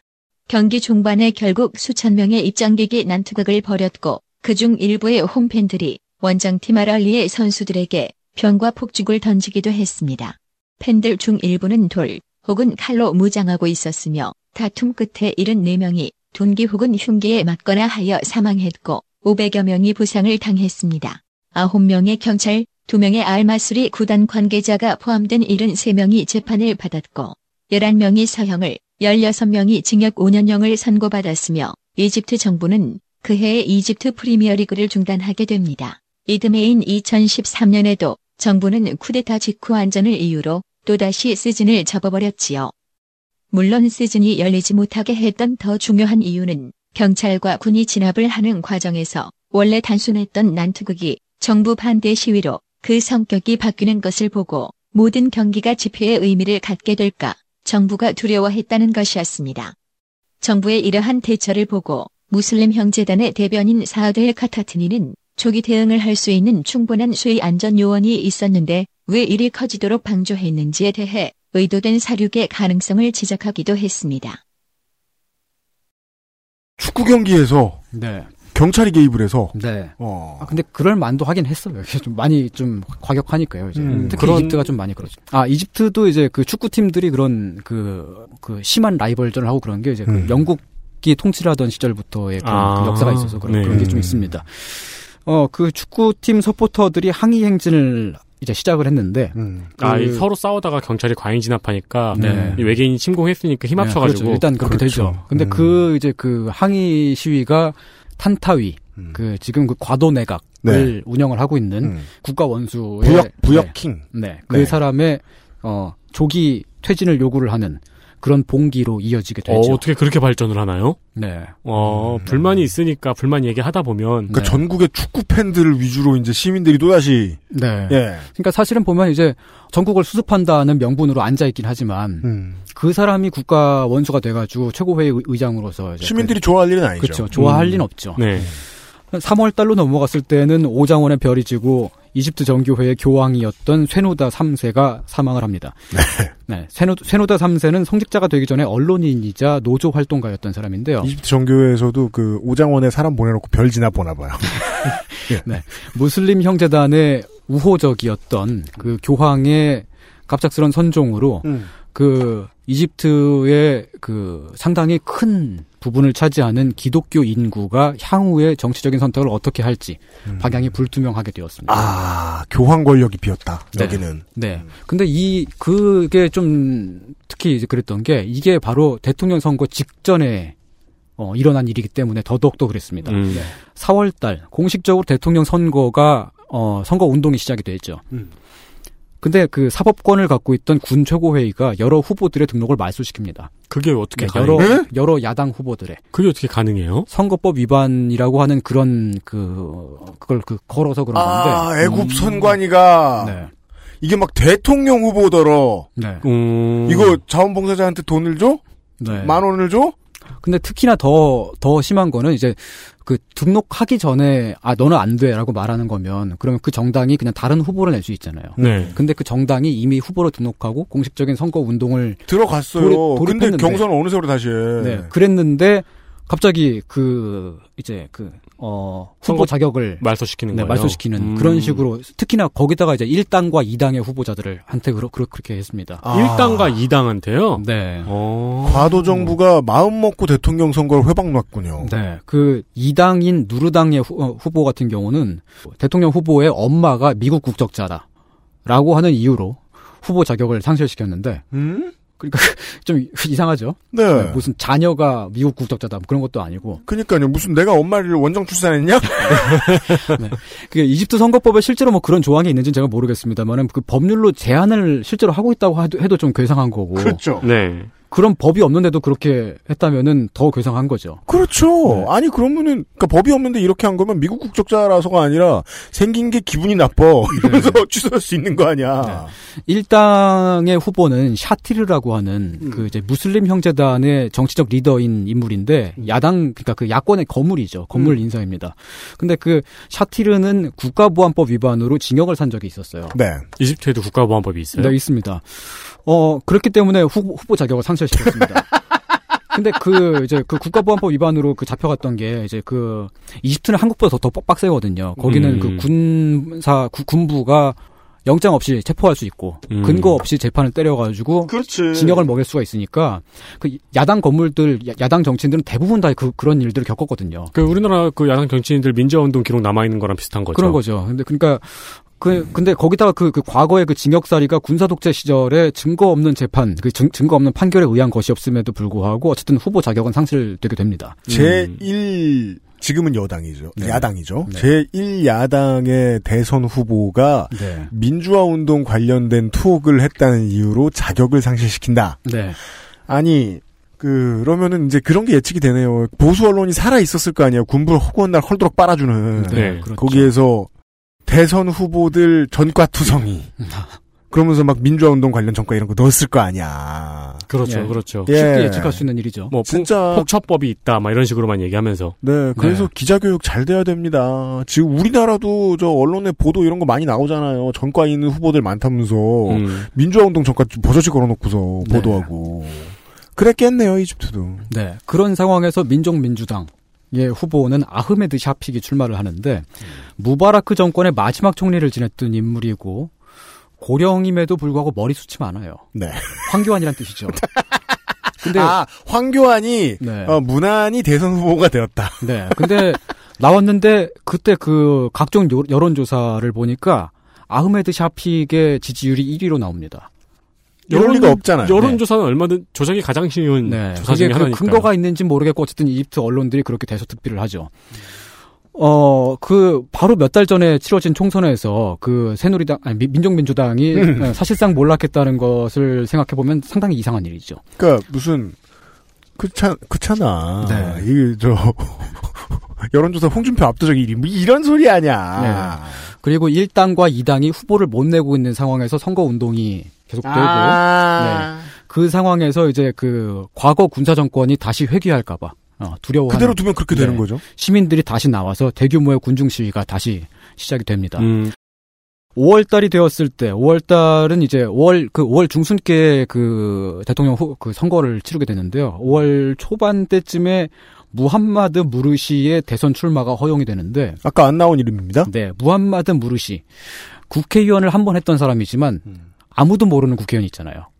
그런 국회의원을 했던 사람입니다. 그 무함마드 무르시는 무슬림 형제단 출신이긴 해요. 근데 사실 보면은 특히나 이집트에는 무슬림 형제단 출신들이 정말 길에 치일 정도로 많기 때문에 그리고 뭐 그런 거고. 아, 예를 들면 이제 네. 더불어민주당에서 가장 기억에 남지 않는 국회의원이 네. 대선 후보가 됐다. 네. 2000년대에 그 무르시는 그 무소속 국회의원으로 활동을 했던 적이 있었습니다. 그래서 이제 어쨌든 무르시는 출마가 가능하게 됐으니까 한 번도 그 국가보안법을 잡혀가 본 적이 없거나 뭐 그랬겠죠 뭐. 네. 자유공의당, 그 무슬림 형제단 계열의 정당이 무함마드 무르시를 공식적인 그 당의 후보로 내세워서 선거에 뛰어들게 되죠. 뭐 무르시 입장에서도 나쁠 일이 없는 거죠. 자기한테 그 강력한 정당과 그 지지 조직이 생기는 거니까요. 그렇게 되어서 선거에 뛰어드는데 그 이집트 대통령 선거에 그 결선 투표제가 있어요. 이때 그 도입이 된 것 같습니다. 네. 그 결선 투표에서 샤픽을 제치고 그러니까 그 이제 황교안을 제치고 네. 네, 약간의 차이로 당선이 됩니다. 무르시 입장에서는 좋은 건데 네. 이 자유정의당 입장에서는 좋지 않은 거죠. 무엇보다 더 중요한 거는 황교안이 당선되는 걸 막는 거잖아요. 실제 그 선거 결과 그 이제 2차 선거 결과에서 보면은 무르시가 한 50% 정도의 지지를 받고 샤픽이 48점 몇 % 지지를 받았는데 네. 되게 이상해요. 진짜 이게 가능했던 일일까? 되게 이상합니다. 거기다가 또 이제 그 선거관리위원회가 그 대통령 선거 결과를 바로 알려주지 않습니다. 일주일 이상이나 더 지난 후에 그 공식 그 이제 그 당선자를 발표를 하는데 그 부정 선거 여부를 조사한다면서 뭔가 좀 비밀리에 네. 작업을 행했던 거죠. 그럼에도 불구하고 어쨌든 강력한 회방이 있었는데도 어쨌든 혁명 주도 세력의 당의 후보가 당선이 됐네요. 네, 무르시가 당선이 되었습니다. 근데 무르시는 그렇게 막 그렇게 그 정치적인 감각이 뛰어난 사람은 아니었던 것 같아요. 뭐 그런 어떤 큰 조직을 이끌어본 적도 없고 국회의원을 한 번 한 적이 있었지만 정권이 교체되었습니다. 결국 드디어 2012년 6월 30년간 계속되어 온 군사계엄과 각종 긴급 조치들이 완전히 해제가 되었습니다. 네, 국회가 입법을 발의해서. 계엄령이 30년 만에 해제됐다. 네, 해제가 되었죠. 그리고 국회가 이때 또 입법을 했던 것들이 그 이제 그 법안 중에 하나가 구 독재 정권에 부역을 했던 고위 관료는 새 정부의 강요가 될 수 없다는 법안을 가결시켰습니다. 그런데 아흐메드 샤픽이 이 법안을 곧바로 헌법재판소에 제소를 해서 효력을 연기시키죠. 헌법재판소에 제소하는 거는 할 수 있으니까요. 허허, 가만히 있어 봅시다. 그러니까 적폐를 척결하고자 하는 법안을 가결시켰는데 네. 이것을 적폐가 막아섰다. 네. 네. 그리고 효력을 정지시켰다.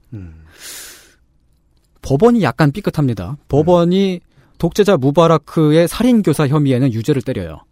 발포 명령이죠. 사격 명령. 네. 시위대를 향해서 발포하라라고 하는 그 거기에 대해서는 이제 유죄를 때려서 종신형을 선고를 했는데 무바라크가 이집트의 1년 총 생산량을 훨씬 상회하는 정도의 국가 재산을 해외로 빼돌렸거든요. 그럼에도 불구하고 부패 혐의에 대해서는 무죄로 선고합니다. 아, 사법거래 의혹. 네. 그런 의혹이 강력하게 있죠. 또 이제 그 헌법재판소가 이때 좀 삐끗하는데 지난 국회의원 선거를 위헌이라고 판결을 합니다. 그 선거 자체가 위헌이라는 거예요.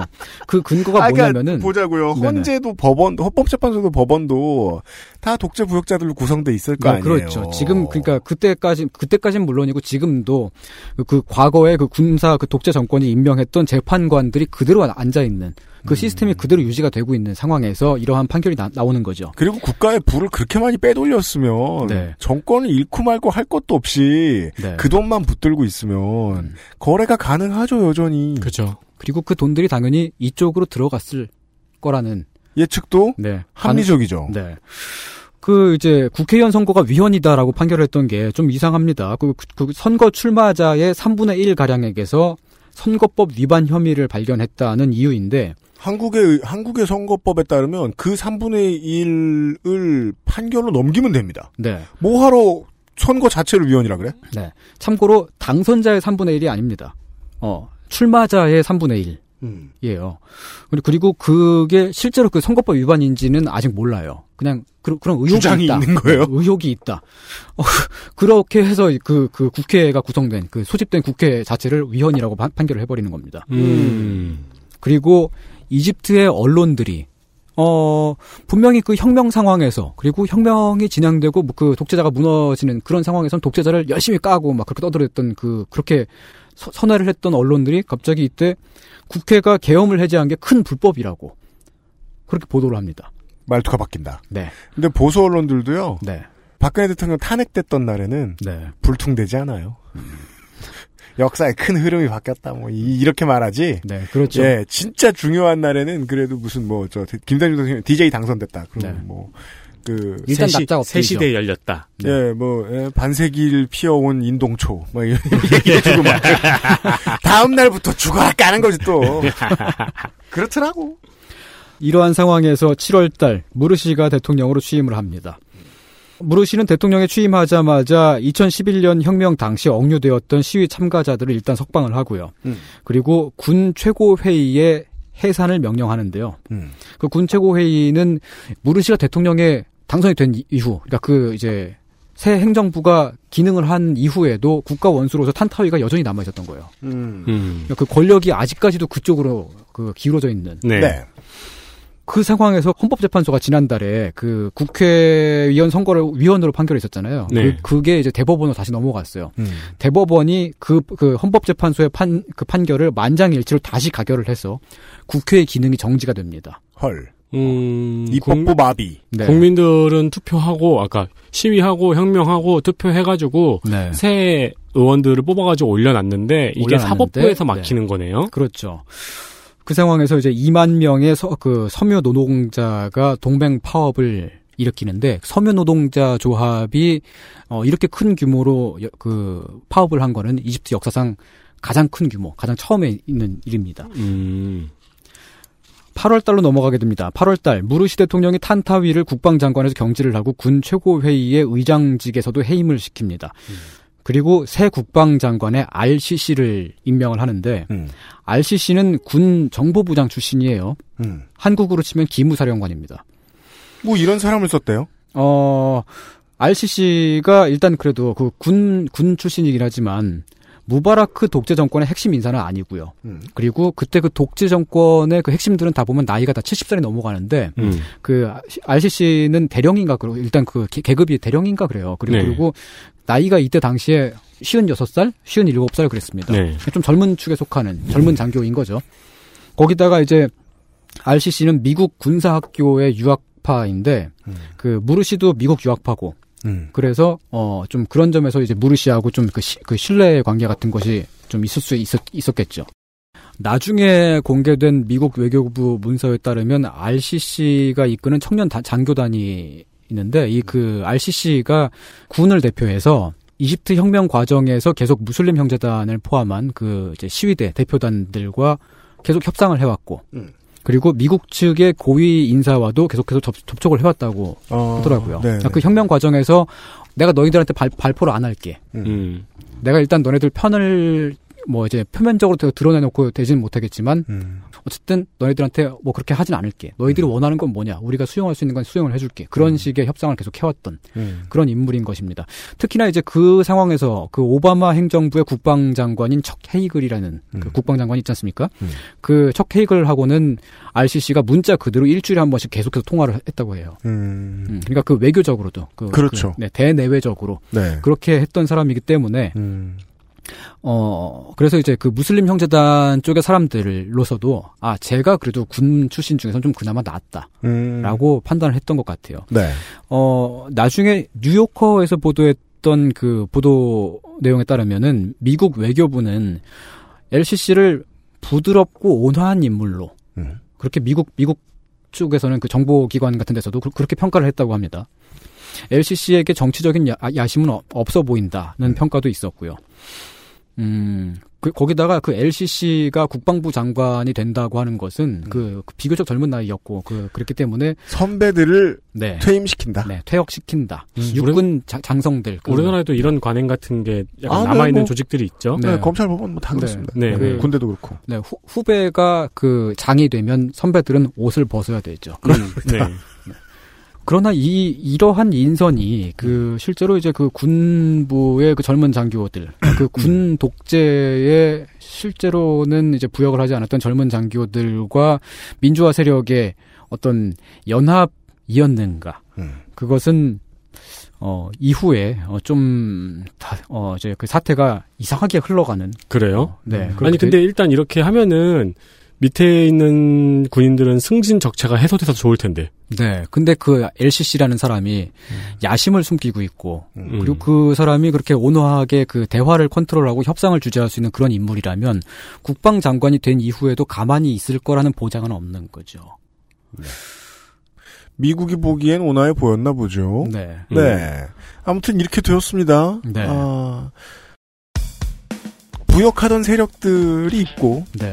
국민은 행정부와 입법부를 뽑을 수 있을 뿐 네. 사법부는 못 뽑습니다. 네. 사법부의 부역자들이 국민이 뽑아놓은 입법부의 기능을 정지시켰고 네. 대통령은 이제 어떻게 산자조정 겪으면서 들어왔습니다마는 예, 대통령의 힘을 실어줄 수 있는 세력들이 초반부터 많이 꺾여있는 상황이군요. 네, 그렇습니다. 여기까지 보았습니다. 그리고 2012년 9월로 광고 후에 이야기가 이어질 것입니다.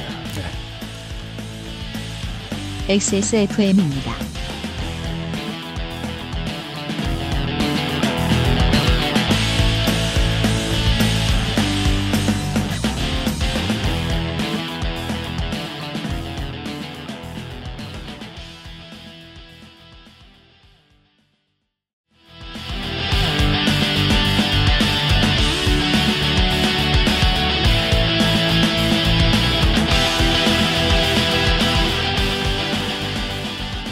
이상평론입니다. 네. 이집트의 21세기를 이야기하고 있었습니다. 네. 네. 혁명 이후 정권이 바뀌었습니다. 그리고 네. 8월 달로 넘어가게 되죠. LCC를 국방장관으로 앉힌 후의 일입니다. 8월 달에 갑작스럽게 이집트의 안보 위기가 터집니다. 아. 북풍? 네. 한국으로 치면 북풍이죠. 근데 누나 더 이상 쏴줄 수가 없어. 한국에서는 주로 네. 그 이제 북한 쪽에서 미사일을 쏘잖아요. 네. 네. 이집트에게서 그런 북한 같은 나라는 이스라엘이죠. 네. 갑자기 그 복면에 무장을 한 괴한들이 이스라엘 국경에 총격을 가합니다. 그 괴한들이 누구인지는 그 당시에 밝혀지지 않았어요. 이스라엘 군이 이집트 국경지대에 보복으로 포격을 쏘아붓죠. 총은 총이라서요. 네. 그게 쇼인지와 무관하게 네. 있는 데서는 긴장되거든요. 네. 전선에서는. 네. 근데 그 국경지대가 시나이 반도잖아요. 그 이집트하고 이스라엘 사이에 있는 그 시나이 반도는 4차 중동 전쟁 때 이스라엘에서 이집트로 그 할양이 됐습니다만, 그때 그 할양되는 그 조건이 그 시나이 반도에는 치안 유지를 위한 경찰 병력을 제외하고는 비무장지대로 하자. 사슴이 뛰어놀게 두자. 이집트에서 군대를 그쪽으로 출동시키지 말아라. 이스라엘 가까이 오지 말아라. 라고 하는 그러한 조건으로 했기 때문에, 뭔가 거기서 큰 문제가 발생을 했는데, 이집트에서 군을 출동시키기가 되게 어려운 상황인 거죠. 그 당시에는 이제 이스라엘 국경에다가 뭐 무슨 총질을 가하고 그 걔네들이 누군지 밝혀지지 않았었는데, 지금은 이제 그게 밝혀졌죠. 나중에 봤을 때. 그게 윌라얏 시나이라고 하는 그쪽에 그 베두인 부족들이 그 있는 무장 세력, 인데요. 네.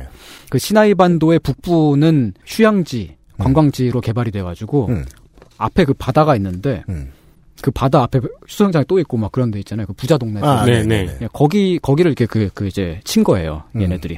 어쨌든 근데 이렇게 그 안보 위기가 터지니까 그 언론들이 이스라엘에 대한 적대감과 공포를 마구마구 부추깁니다. 우리에게도 되게 쉽게 이해할 수 있는 일이죠. 네. 이스라엘 풍몰이. 네. 그러니까 막 포토샵으로 막 연기도 많이 하고 막 네.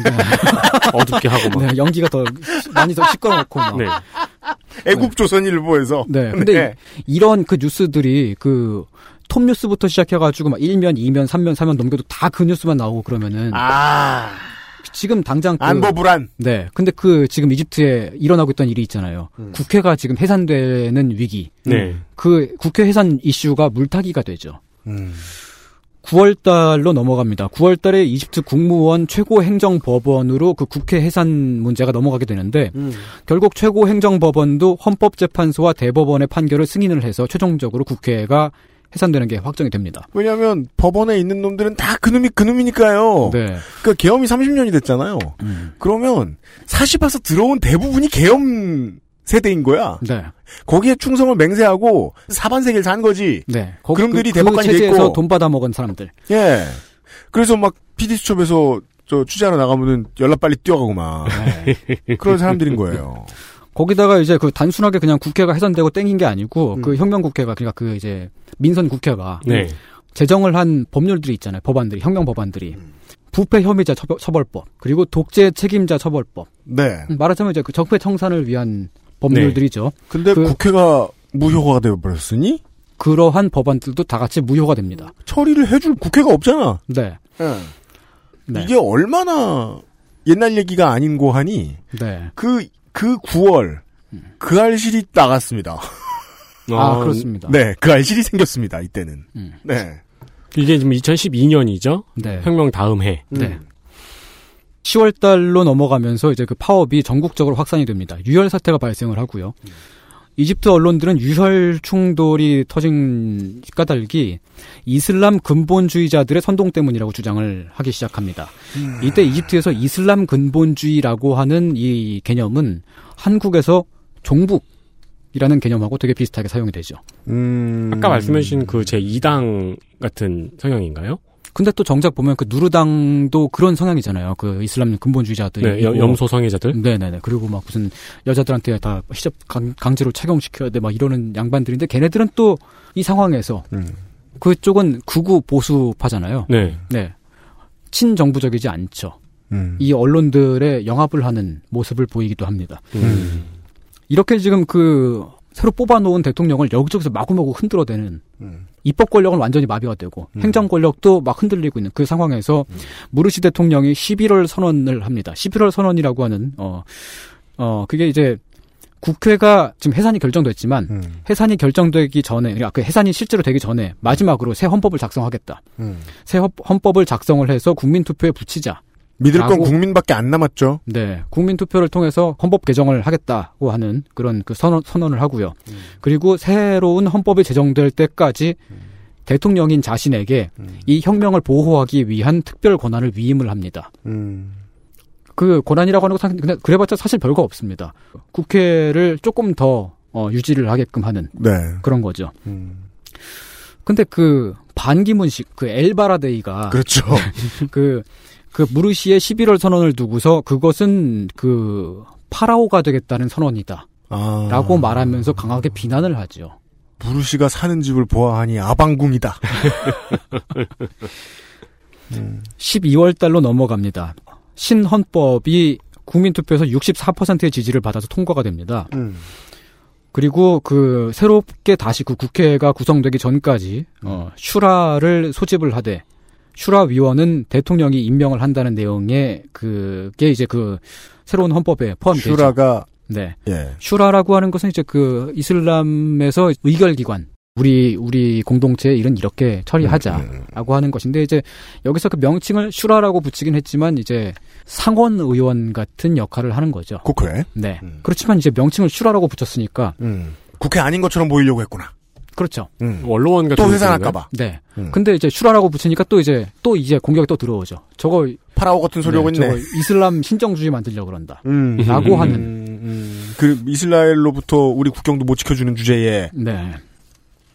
다음 해로 넘어갑니다. 2013년 2월 달이 되면은 20대 경제 위기가 매우 매우 심화가 됩니다. 아 이제 그 애굽 경제 같은 경제지에서 나서가지고 네. 무능한 정부가 경제를 망치고 있다 프레임으로 가는군요. 네, 파이땡셜 뭐 그런 데 파이땡셜 애굽 네. 이런 데서 애굽 네. 헤럴드 네. 네 그런 데서 애굽 홍정욱 같은 사장이 가지고 있는 이런 저 언론사에서 네.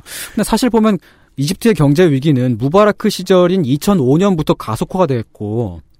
특히 이제 그 혁명 직전인 2010년도에 절정에 달했거든요. 그때 이미 30세 미만 인구의 80% 이상이 실업자가 됐습니다. 근데 이집트는 평균 연령이 상당히 낮아가지고 전체 인구의 한 절반가량이 30대 이하예요. 네. 이렇게 지금 경제 위기가 심화가 된 상황이니까 이게 그 당장 해결이 안 됐잖아요. 이게 또 혁명의 이유일 수도 있었겠네요. 네. 아, 그 시작 네, 그렇죠. 얘기 나왔던 거고. 경제 위기니까 네. 이제 그러니까 어딜 가나 네. 수구가 잠시 빼앗긴 권력을 되찾아오는 방법은 똑같군요. 네. 자기들이 망쳐놓은 부분에 하나여 좀 더 열심히 깐다. 네. 얘네들이 망쳤다고. 네. 경제는 우리가 망쳤는데 그거를 너네가 빨리 못 살려? 네. 너네가 해결을 못했어. 네. 3월 달로 넘어가면. 베니수에프라고 하는 이제 이집트의 한 지방이 있죠. 거기에 지방 법원이 개종자에게 징역형을 선고를 합니다. 어디서 어디로 개종을 한 겁니까? 그러니까 이슬람에서 기독교로 개종을 했다라고 네. 하는 건. 근데 그 여성이에요. 한 여성인데. 개종을 했다는 이유로 징역을 받은 거예요? 네네네. 근데 그 여성이 원래는 기독교 신자였어요. 네. 근데 무슬림 남성과 결혼을 하면서 그 무슬림이 됩니다. 남편이 사망을 하고 나서 굉장히 가난하고 궁핍하게 살았어요. 근데 이제 그 자기 친정 쪽의 재산을 상속받으려고 하니까 이제 그 상속권을 받기 위해서 다시 그 기독교, 이집트 정교로 개종을 했는데. 종교가 참 사람 많이 피곤하게 하긴 하네요. 네네. 근데 그 법원이 판결을 한 게 그 여성하고 그 여성의 자녀들 모두에게 징역형을 선고를 했어요. 이게 어떻게 가능해요? 그것은 저도 모르겠습니다. 이게 어떻게 이런 일이. 근데 그 판결 자체는 그 지방법원의 판결이거니와 행정부가, 그러니까 그 이제 대통령이 어떻게 뭐 관여를 했던 그런 사항도 아닌데, 그 사실 그리고 지방법원에서 판결한 것들이 보통 이제 연일 막 그 주요 언론들의 일면에 톱뉴스로 빵빵 터지고 막 그 흔하지 않은 일이잖아요. 근데 네. 이게 굉장히 막 빵빵빵 터졌는데 언론들이 이거를 이집트가 신정주의 국가로, 그러니까 이란이나 사우디아라비아 같은 신정주의 국가로 그 가고 있는 징조다. 라고 하는 거죠. 그러면서 그 무슬람 형제단 성향의 정당 출신인 대통령을 비난하고 있는 거군요. 그런 거죠. 대통령 흔들기 참 편하네요, 여러 가지 네. 측면에서. 일단은 언론 지원 사격도 잘 되고. 네. 프레임이 이렇게 한번 딱 씌워지고 나니까 군소 정당들 있잖아요. 그 진보적인 성향을 갖고 있는 그런 군소 정당들도 일제히 무르시를 그 이제 비판을 하죠. 근데 그때는 이제 그거를 흔들기에 동참을 한다라고 생각하지 않아요. 정당한 비판을 한다고. 아니 근데 이 무르시가 원래 이 프리종필 당에서 내놓으려고 했던 후보가 아니었잖아요. 아니죠. 그러니까 이제 경쟁력이 좀 떨어지는 후보가 나와서 지금 대통령이 된 거잖아요. 그렇죠. 그 여파로도 볼 수 있겠네요. 그렇기도 하죠. 그렇죠. 그런 상황에서 흔들기 좋은 네. 상대를 뽑아놨다. 네. 네. 빠릿빠릿하게 대처하지 못하기도 했죠. 네, 국민적 지지가 조금 떨어지는 후보라든가. 네. 4월 달로 넘어가면 갑자기 또 이집트 법원이 원래 4월 달에 그 국회의원 선거가 다시 그 진행될 예정이었거든요. 네. 이집트 법원이 그 국회의원 선거를 취소를 시킵니다.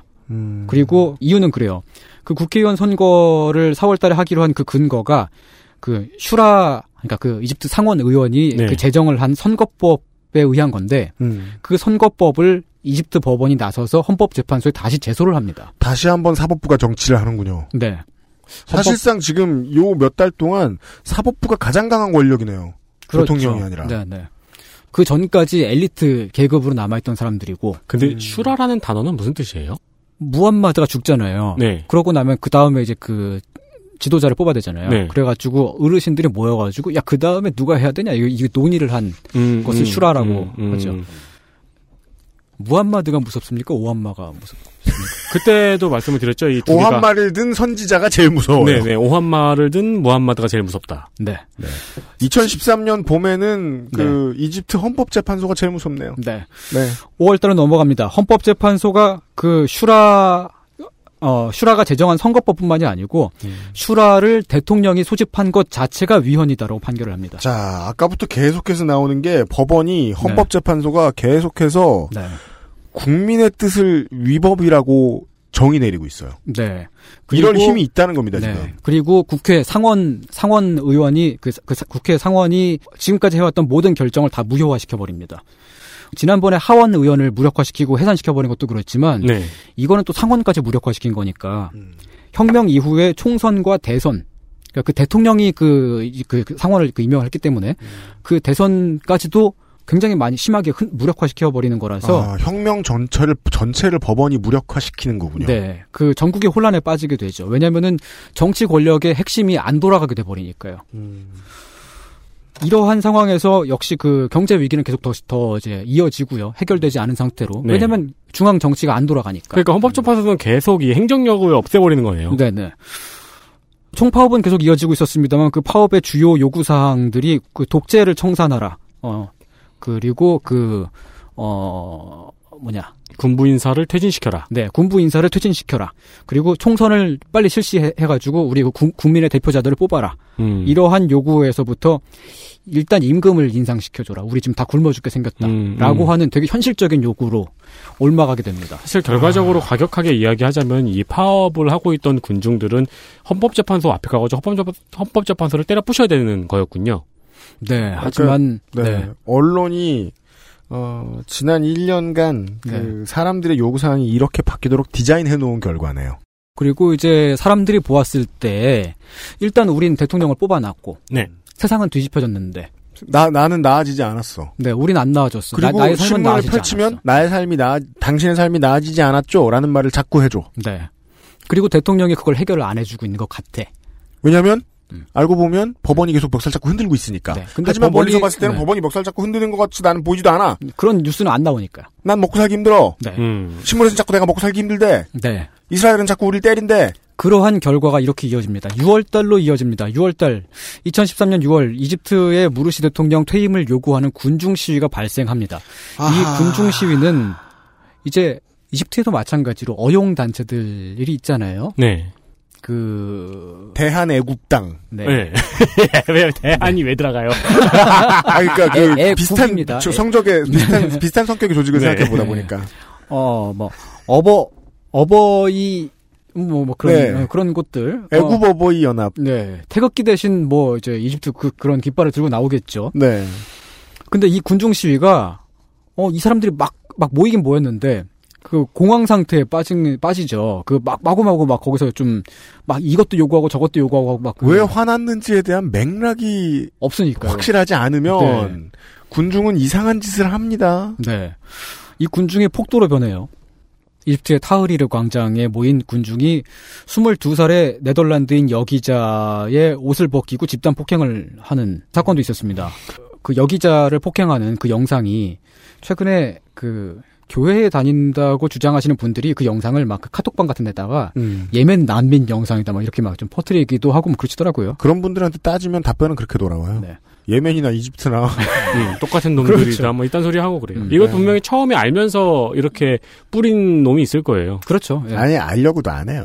영상 보고 그냥 퍼온 거지 그냥 출처 안 하느라 보고. 네. 무르시 대통령 불신임안에 서명을 했다는 사람이 1천만 명을 넘었다고. 그 6월달에 네. 언론 보도에 나옵니다. 경찰 추산. 네. 그리고 아닌지 모르겠어요. 어쨌든 그러니까. 그러한 서명 운동을 하긴 했었어요. 그렇겠죠. 네. 네. 7월달로 넘어갑니다. 사태가 급박하게 돌아가죠. 7월 1일 카이로 광장에 언론 추정 10만 명에 달하는 반무르시 시위대가 모입니다. 2011년의 혁명 때에 비하면 10만 명은 상당히 작은 수죠. 굉장히 작은 수입니다. 그럼에도 불구하고 무르시 집권 이후에는 최대 규모의 시위였습니다. 아, 대한애국당 주최. 네. 박근혜에게 무죄를 선고하라고 하는 네. 사람들이 많이 모인 거예요. 근데 네. 법원이 이렇게 할 만큼 버릇대기가 없죠?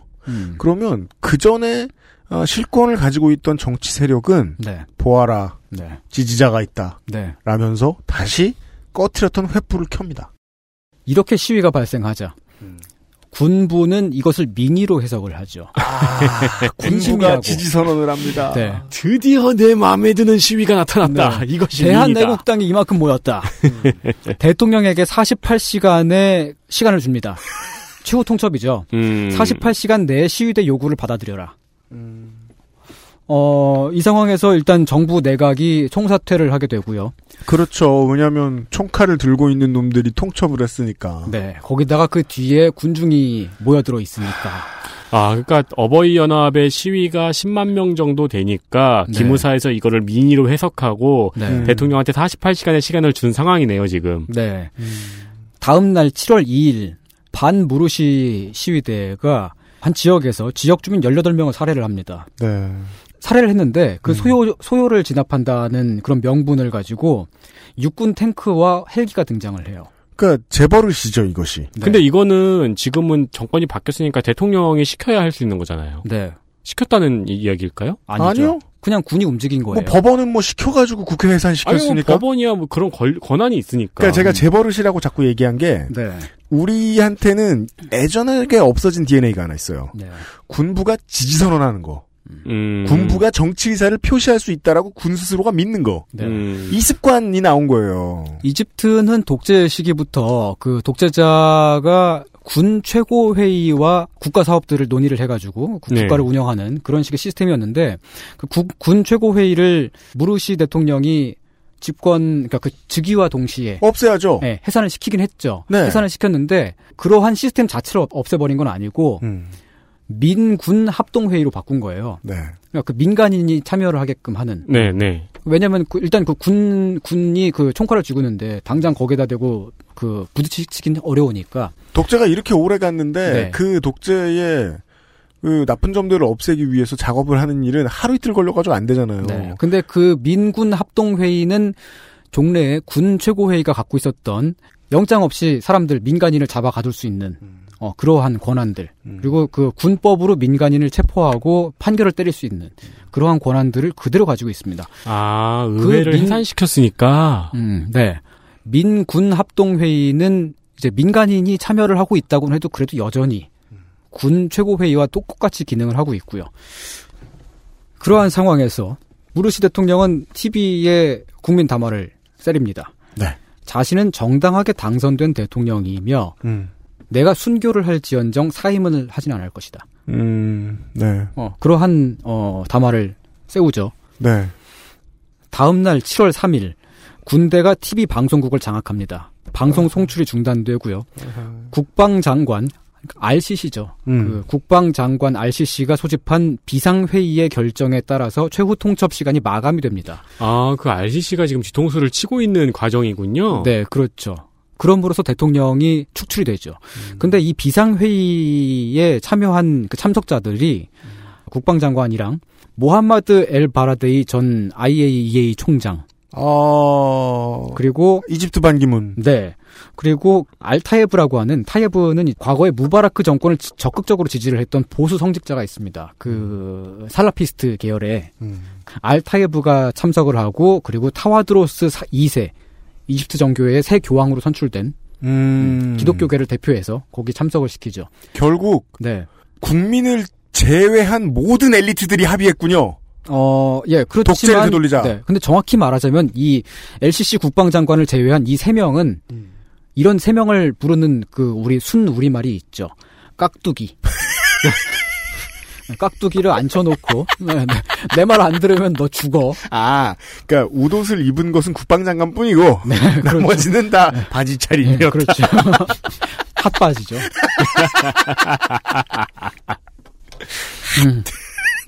핫바지는 뭐. 네. 안타까운 일이에요. 네. 그 다음 날 7월 4일로 넘어갑니다. RCC 국방장관이 만수르 헌법재판소장을 임시 대통령으로 지명을 합니다. 헌재가 이제까지 무엇을 해왔는지는 자명하죠. 네. 근데 그렇게 임시 대통령으로 지명을 할 수 있는 권한이 국방장관한테 있을 리가 만무한데 그걸 가능하게끔 한 거죠. 이거야말로 위헌이지만 헌법재판소는 이것을 위헌이라고 할 생각이 없습니다. 받아들이죠. 네. 네. 홍조를 띄우면 에헷 하고 있었겠죠. 네. 네. 위헌이지만 마음의 듬. 네, 그와 동시에 무르시 정부에서 시행되었던 모든 개혁안을 무효로 한다고 선포를 해버립니다. 이때 그 임시 대통령으로 지명된 만수르 헌법재판소장은 국회 그리고 슈라위원회가 모두 위헌이다라고 결정을 내린 바로 그 사람이죠. 사법 권력을 안 칩니다. 네. 무르시 대통령과 무슬림 형제단의 원래 대통령 후보였던 샤테르. 제가 아까 말씀드렸던 원래 그 야당의 거물급 인사가 네. 있다고 하지 않았습니까? 등등을 포함한 2,000명 가량의 민주 인사들이 영장 없이 체포가 됩니다. 자, 그러면 이제까지는 네. 군부나 그 전에 엘리트들을 도와주면서 사법 거래 같은 걸 했는데 네. 이제는 권력의 한가운데에 섰으니까 사법 권력을 자기 맘대로 휘두르면 되는 거 아니에요? 우리 지난주에 그 교육을 좀 빡세게 받았죠. 사법 권력에 관한. 네. 근데 한국은 이제 헌재와 그 대법원이 그 경쟁 관계에 있기 때문에. 다행스럽게도. 대법원이 자체적으로 뭘 한단 말이에요. 헌재를 쌩까고. 네. 예. 따라서 한국이랑 비교하자면 양승태 대통령이죠. 그쵸. 아. 심각하네요. 예. 그걸 위해서 지금까지 이제 여러 가지 모든 걸 무효로 돌렸던 거고. 네. 아, 임종원 국무총리. 네. 그럼 막 이렇게 그 청와대에 총리실의 직원들 맨날 아침에 조깅하고 달리기 느리면 죽이고 달리기 느리면 죽이고 나보다 느리면 한 바퀴 더. 굉장히 전형적인 쿠데타 상황으로 이어집니다. 네. 7월 6일이 되면 쿠데타에 항의하는 시위대가 당연히 모여들잖아요. 근데 이러면 이제 군이 마음껏 발포하죠. 그렇죠. 발포 명령도 떨어지고요. 1,500명 가량의 사상자가 발생을 합니다. 7월 9일이 되면 엘 베블라위를 총리로 하고 엘 바라데이 총장 전 IAEA 총장을 부통령으로 하는 내각 구성안이 발표가 됩니다. 여기서 그 베블라위 총리는 그 혁명 직후에 그 군부가 주도하는 임시정부의 부총리였으며 이집트의 경제 위기를 불러온 장본인입니다. 최경환이군요. 네, 최경환이 최경환이 복귀를 하고 반기문이 거기에 숟가락을 얹는데. 근데 이제 이 IAEA 총장 입장에서는 되게 흐뭇한 게 내가 정치에 참여할 수 있죠. 그러니까 군부 독재가 다시 돌아온 것에 참여한다는 게 꺼림칙할 수는 있겠지만. 네. 국내에 정치 기반이 없는 내가 이 정도로 갑자기 데뷔했어. 핫샷 데뷔했어. 네, 거기다가 이럴 기회는 지금밖에 없어. 게다가 이런 사람들은 또 스스로 그렇게 믿잖아요. 그냥 군부만 있으면 쟤네가 완전히 다 헤쳐먹을 텐데 내가 저기 들어가서 하나의 균형추가 됨으로써 그렇죠. 민주개혁을 이끌 수 있다. 그거 믿기도 하죠. 박찬종은 그렇게 믿었죠. 네, 실제로 그렇게 믿습니다. 진심으로요. 그래서 이제 그때 그 엘 바라데이가 언론 인터뷰에 그런 말을 했는데 그 이제 물론 이집트 언론과 인터뷰한 게 아니고 다른 나라 외국 인터뷰에서 이렇게 했는데 무르시가 하야를 하지 않으면 소요 사태가 더 심해질 것이므로 군부와 손을 잡는 것이 민주주의를 위해 더 나은 최선의 선택이었다. 을사오적 인터뷰죠. 네. 그러한 말을 합니다. 네. 8월 달로 넘어갑니다. 8월 14일 군대가 최소 525명의 민주인사들과 시위 가담자. 그러니까 여기는 이제 그 무슬림 형제단만 포함된 숫자가 아니에요. 야당 그 이제 사회주의자, 자유주의자들. 그러니까 그 전까지는 무르시 대통령을 비판하기도 했던 그런 사람들까지 다 포함됩니다. 그 사람들을 재판 없이 처형을 합니다. 처형을 해버렸다고요? 네, 이것을 라바 학살이라고 부르는데 이게 이제 그 국제 인권 기구 등등이 이것을 굉장히 심각하게 받아들였죠. 당연하죠. 엄청나죠. 그러니까 이거는 이제 아랍의 봄 때 엘리트들이 느낀 두려움을 설명해주는 상황이죠. 네, 그렇죠. 네. 총칼을 든 사람들이 집에 초인종을 눌러요. 예, 여보세요? 하면은 바로 딱 총 쏘는 겁니다. 525명을요? 네. 거기다가 죽지 않은 사람들까지 포함하면 수천 명의 부상자가 발생을 하고요. 이 상황에서 엘 바라데이 부통령이 압력을 받아 사임을 합니다. 자기 딴에는 내가 이 안에서 민주혁명을 그냥 민주주의를 관철시킬 수 있을 거야라고 순진하게 믿었던 사람은 우리말로 깍두기라고 부르잖아요. 그렇습니다. 깍두기는 이런 상황이 되었을 때 필요가 없어지죠. 맞습니다. 군부는 우리가 완전히 독재로 돌아가려는 게 아니야. 우리가 엘바라데이 같은 사람도 참여하는 그런 그 이제 거국 내각이야라고 하는 것을 보여주기 위한 하나의 카드로서만 썼던 거고요. 막판까지 고민하다가 협력하게 되는 바지들. 네. 꼴이 안 좋죠. 네. 결국은 팽당하게 되죠. 필요가 없어지면요. 9월 달이 되면 군대의 체포 권한이 확대가 됩니다. 유죄가 확정되지 않은 사람을 그 전까지는 구속을 하더라도 특정한 그 기간 동안에만 구속을 할 수 있었고 그 기간이 만료가 되면은 풀어줘야만 했는데 무기한 구속할 수가 있게 됩니다. 무슨 말이냐면은 영장 없이 체포를 할 수 있고 재판 때리지 않고 무기한 죽을 때까지 구금할 수 있는 거예요. 아, 이거는 재작년에 시위를 봤으니까 하는 처분이군요. 네. 그것도 그렇고 이제까지 계속 계엄령이었던 나라인데 그러니까 그런 나라는 그 법을 집행할 수 있는 사람들에게는 무법천지란 뜻이거든요. 네. 실원이 확인되지 않은 수천 명의 시민들이 체포가 됩니다. 제야의 인권운동가들이 상당수 포함되어 있었고요. 이렇게 체포된 사람들이 2016년 5월 달까지로 계산을 하면 재판 없는 구금자들의 숫자가 4만 명입니다. 네. LCC는 이 상황에서 자기는 대통령이 되지 않을 것이다 라고 약속을 하죠. 이러한 약속을 하는 사람들은 국내에도 있었습니다. 박정희, 전두환. 그렇죠. 그런데 이제 그 군부의 어용단체들이 가만히 있지 않잖아요. 본인은 생각이 바뀌었다. 네. 본인은 생각이 없는데 라고 하는 사람을 대통령으로 앉혀야 한다고 이제 그 요구를 하는 사람들이. 즉, 어용집회. 네. 그 어용집회는 이제 줄을 잘 서는 사람들.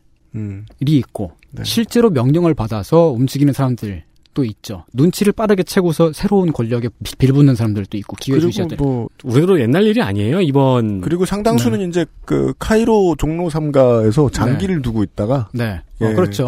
네. 뭐 2만 원을 준대. 네. 그래서 나옵니다. 나오죠. 이게 네. 저희 이번 지선 때도 있었어요. 네. 네. 재선 안 나오겠다고 선언했는데 어용단체가 재선 나오라고 시위했던 일이. 네, 예. 여기서 또 이제 그 LCC가 대통령이 되라. 구국의 영웅이다. 대선 출마를 해라. 라고 요구하는 대중 집회가 조직돼서 마구마구 나오고요. 이러면 이제 그 애국 경제지들은 갑자기 경제 위기를 이야기하지 않기 시작합니다. 네. 갑자기 나라가 다 잘 되고 네. 복구가 된 것처럼 그렇게 묘사를 해요. 사설. 복구의 네. 삽질은 이제부터. 네. 이집트의 주요 언론들은 LCC가 이집트 공화국을 위기에서 구해낸 영웅이라고 묘사를 하기 시작합니다. 상점에 LCC 초상화들이 초상화와 티셔츠, 머그잔 등등이 놓이게 됩니다. 누가 만들었나? 모릅니다. 되게 전형적이죠. 2014년 5월 달이 되면은 대통령 선거가 그 5월 달에 네. 열리는데 네, 그 사법부와 군부의 축복 속에서 네. 아무도 방해하지 않는 대통령 선거가 열리죠. 96%의 득표율로 LCC가 대통령에 당선이 됩니다. 네. 수많은 사람들의 피를 흩뿌리면서 이집트는 다시 군사 독재로 회귀를 했죠. 그런데 이렇게 되는 과정에서 언론과 인터넷이 모두 통제가 되고 그 독재자 숭배가 집권 1년 차인 독재자에게 전 국토에 걸쳐서 실시가 됩니다. 더 많은 피를 뿌렸으니까 네. 더 처절한 숭배가 되는 거군요. 네. 그런데 이렇게 그 군부가 귀환하는 이 과정에 그 전에 있었던 민선 정부 모르시 대통령이 너무너무나도 큰 잘못을 했기 때문에 그래서 그 사태를 수습하기 위해서 민주주의를 지속시키기 위해서 등등의 명분을 가지고 그렇게 돌아오게 되는 거죠. 네, 장군님이 돌아오셨어요. 네. XSFM입니다.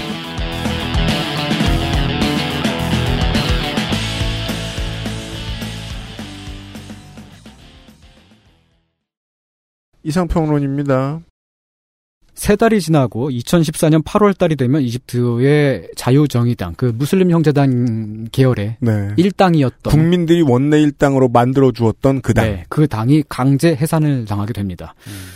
저는 제가 그래서 그때 이제 그 2014년 때 9월 달인가 10월 달인가 그때 한남동에서 옥수동 쪽으로 그 이제 가는 그 언덕백이 있잖아요. 거기. 네네네. 이집트 대사관이 있는데 그 앞에서 피켓 들고 1인 시위를 하기도 했었어요. 사실 그때쯤부터 제가 좀 이집트에 관심이 많아가지고 그랬는데 네.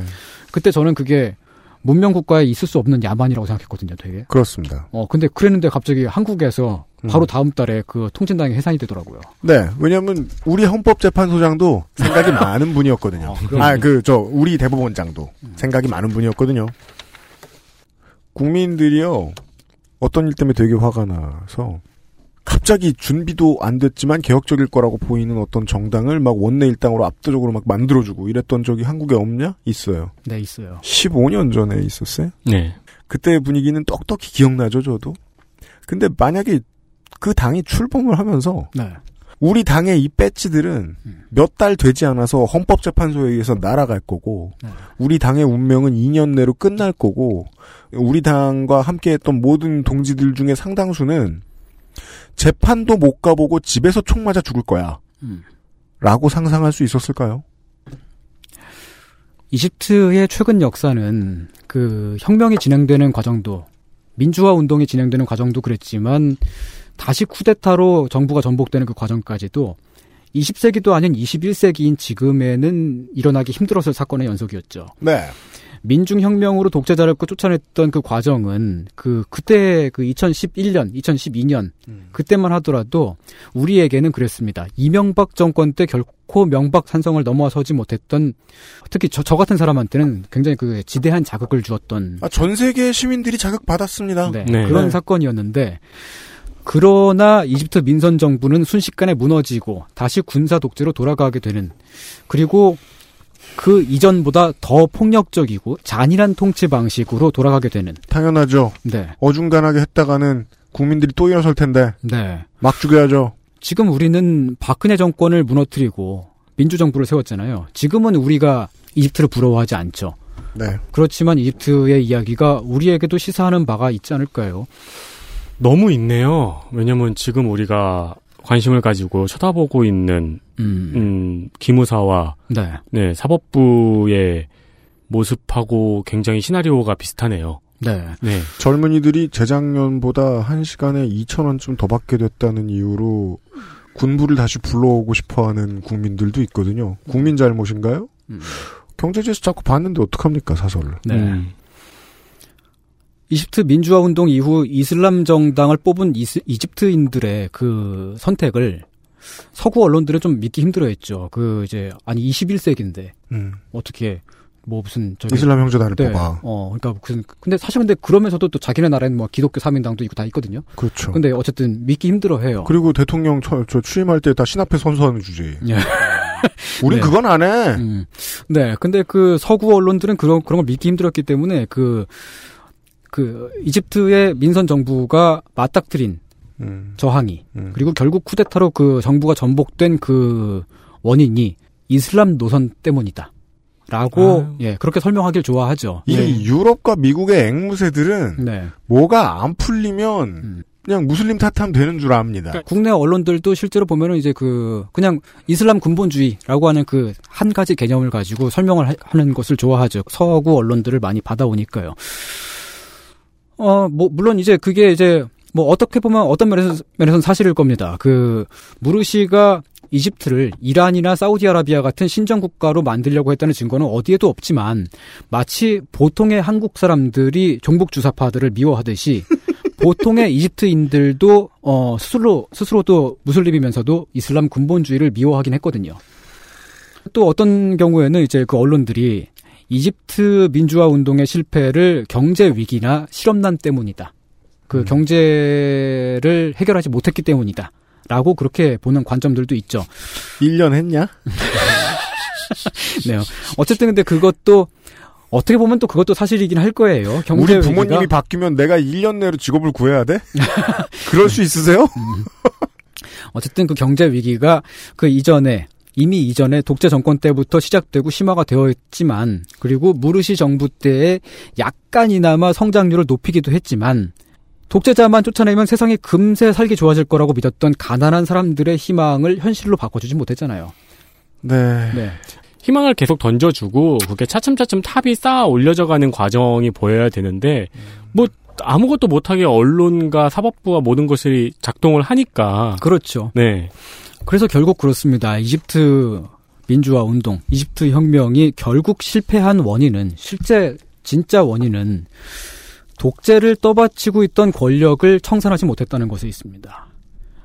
정권 초기에 국민들의 광범위한 지지에도 불구하고 개혁은 미진했고 개혁을 밀어붙일 수 있는 실력조차 없었습니다. 왜냐하면은 전문적으로 실무 집행을 할 수 있는 그런 전문가 집단이 많지 않은 대중운동 조직이라는 거죠. 그들이 실력이 없던 것은 네. 결국 그것도 군부의 작품이죠. 네. 실력을 쌓을 기회를 안 줌으로써 네, 그렇죠. 미래를 담보받은 거죠. 군 최고회의를 해산시켰지만 재판 없이 민간인을 체포할 수 있는 군부의 권한은 그대로 두었고요. 군 최고회의를 민군 합동회의로 바꾸어서 민간인의 참여를 약간이나마 유도를 했을 뿐이죠. 근데 그 민간인은 누구겠습니까? 군 장교였다가 퇴임한 사람. 이죠. 전관. 네, 그렇죠. 전관 예우자가 되죠. 그리고 더더군다나 첩보기관의 국내 수사권도 손대지 않았습니다. 전 세계에서 첩보기관이 대외 수사 업무가 아니고 국내 민간인들을 대상으로 하는 국내 수사 업무를 할 수 있는 나라는 전 세계 3나라밖에 없습니다. 대한민국, 시리아, 이집트 네. 이렇게 3나라죠. 그렇습니다. 대한민국이나 시리아 같은 나라인 거예요. 이집트가. 약간 말이 좀 이상하네요. 하여간 네. 군사독재에 부역을 했던 사법부 관료들은 세상을 이전 시대로 되돌리고 싶어 했죠. 왜냐면은 민주화가 되면은 자기들이 그동안 누려왔던 그런 혜택들이 사라질 것 같잖아요. 네. 군부 또한 그랬습니다. 사법부뿐만 아니라. 이 둘은 아주 자연스럽게 손을 잡았겠죠. 그러나 무르시 정부는 군부 출신인 LCC에게 큰 권한을 줘버렸습니다. LCC의 움직임을 정부가 파악하지 못하고 그런 것인지 아니면 LCC가 무엇인가를 진행하고 있는데도 불구하고 그것을 알면서도 군부와 타협하기 위한 카드였는지는 모르겠습니다. 약간 정도의 차이가 있지 보통은 둘 다죠. 그렇죠. 뭔가 의심을 하긴 했겠죠. 분명히 그 여당 이제 실제는 없어진 여당과 대통령은 물어봤겠죠. 조직 장악력이 좋으시다면서요. 그렇죠. 물어봤을 겁니다. 작년부터 올해 초까지 LCC가 무르시 정부의 국방부 장관으로 재임하던 시절부터의 사무실에서 열렸던 비밀회담들이 시시리크스라는 이름으로 폭로가 됐어요. 작년 말쯤부터 해가지고 이제 그게 음성 녹음만 있는 파일도 있고요. 영상이 찍힌 파일도 있습니다. 거기 보면은 LCC가 그때부터 사법부는 물론이고, 언론, 경찰 등등등과, 여러 경로를 통해서 비공식적으로 접촉을 갖고 앞으로의 전국을 어떤 식으로 움직일 것인가 등등을 명령하고 지휘하고 감독했다는 정황들이 매우 강하게 드러납니다. 그 시시리크스가 누가 왜 촬영을 해서 왜 유출시켰는지는 모릅니다. 근데 그게 아마도 이제 어떤 추측으로는 군부 내에 또 다른 이제 그 LCC의 경쟁자가 있었는데 그 이제 무바라크 시절에 아마도 중진이었지만 LCC가 정권을 잡으면서 그때 당시에 핵심 중진들은 밀려났거든요. 군사 그 독재 시스템은 남았지만. 근데 그 아마도 그때 그렇게 되면서 그 쩌리가 된 원로급 인사에 의한 도청일 거라는 그런 추측은 있습니다. LCC가 그때부터 수많은 독재 부역자들과 물밑에서 접촉을 했다는 것은 그 시시리크스에서 보면 경찰청장으로 추정되는 인물과 앉아서 이야기를 나누는 장면도 있습니다. 경찰청장이 LCC한테 이런 말을 해요. 이 나라에서 언론을 움직이는 사람은 20명에서 25명밖에 안 돼요. 많아봤자 25명입니다. 걔네들하고 우리가 비공식적으로 접촉을 해서 전체 여론을 움직일 수 있습니다. 라는 말을 합니다. 그 영상이 폭로가 됐고요. 또 신원이 밝혀지지 않은 어떤 사람은 이런 말을 합니다. LCC한테. 원하시는 대로 재판 결과를 만들어냈습니다. 그 다음 행정 판결에는 조금 더 많은 돈이 필요할 것 같습니다. 이건 무슨 말이냐면은 LCC가 사법부의 해석 안 해줘도 알아요. 네. 라고 하는 것이죠. 그리고 그 돈줄도 어디서 나왔는지 예측할 수 있어요. 네. 대통령이 바뀌고 정권이 바뀌었어도 세상이 그렇다고 금방 딱 바뀌는 거 아니거든요. 이제 시작인 거잖아요. 구체제의 권력이 그대로 남아있어요. 아직까지 남아있는 상황에서라면 구체제의 권력이 공식적으로 움직이지 않고 비공식적으로 움직이죠. 그 권력이 똑같이 작동합니다. 다만 물밑에서 작동할 뿐이죠. 그것을 그대로 두게 된다면 이전 체제의 부역자들이 세상을 다시 예전으로 돌릴 수도 있다는 이집트의 이야기였습니다. 네. 간단히 정리합시다. 대통령을 바꾸고 국회의원들 배지를 늘려주는 것. 스로 바뀔 세상은 아니다라는 얘기였습니다. 그걸로 바꿀 수도 있는데. 바꿀 수도 있는데 안 바뀌었네요? 그러니까 이게 지금, 양승태와 기무사를 수사 중인 나라에서 이야기하는 5년 전의 이집트 상황이었습니다. 물론 한국하고 이집트가 상황이 많이 다르긴 하죠. 이집트는 오랫동안 군부 독재 체제였고, 그거를 여러 번 뒤집었던 DNA가 국민들의 피해에 없었죠. 그리고 그렇게 오랫동안 그 권력을 장악해왔기 때문에, 그 권력자의 부역자들이 다시금 그렇게 할 수 있는 그런 힘도 그만큼 더 컸던 거죠. 그렇지만 우리도 어쩌면 지금도 한국에서도 물밑에서 뭔가 그 흉계를 꾸미고 있는 사람이 있을 수도 있잖아요. 지지춘 씨가 얼마 전에 출소했습니다. 그렇습니다. 지금 이 순간 누구와 만나서 무슨 이야기를 하고 있는지 모릅니다. 그 범죄자가 거리를 활보하고 있습니다. 여러분 그렇습니다. 돈은 더 많아요, 우리나라가. 그래요. 그렇습니다. 그 이제 20에서 25명이 언론을 모두 움직일 수 있다. 아마 군부의 정치적인 의중을 판단할 능력이 있는 사람도 숫자 몇 개 안 될 겁니다. 몇 명 안 될 겁니다. 사법부는 어떻겠습니까? 그 대법관까지 올라갈 수 있는 사람 몇 명 없잖아요. 다 모아놓으면 한 100명? 네. 뭐 이렇게 되는 엘리트가 있을 거예요. 네. 그 한 줌 때문에 이 사람들은 이 나라는 벌써 수십 년째 한국 입장에서 봤을 때 여행 권고, 여행 자제 권고 국가. 네, 여행을 권고하지는 않죠. 네. 큰일 나죠. 그러니까 철수 권고 국가. 네. 고 그 시나이 반도 아까 얘기 나왔는데 거기는 특별여행 경보 까만색입니다. 까만색. 아, 네. 예. 거기 심각합니다. 그런 나라들이 있을 때마다 내가 가지 말아야지라는 생각을 하기도 하는데 네. 거기 안에 사는 사람들은 어떻게? 이렇게만 설명드릴 수 있을 것 같습니다. 거기 사는 사람이요. 2018년 기준으로 1억입니다. 예. 아, 수십 명밖에 안 되는 사람들의 원치 않는 지배를 받아야 되는 사람들이 말이죠. 네.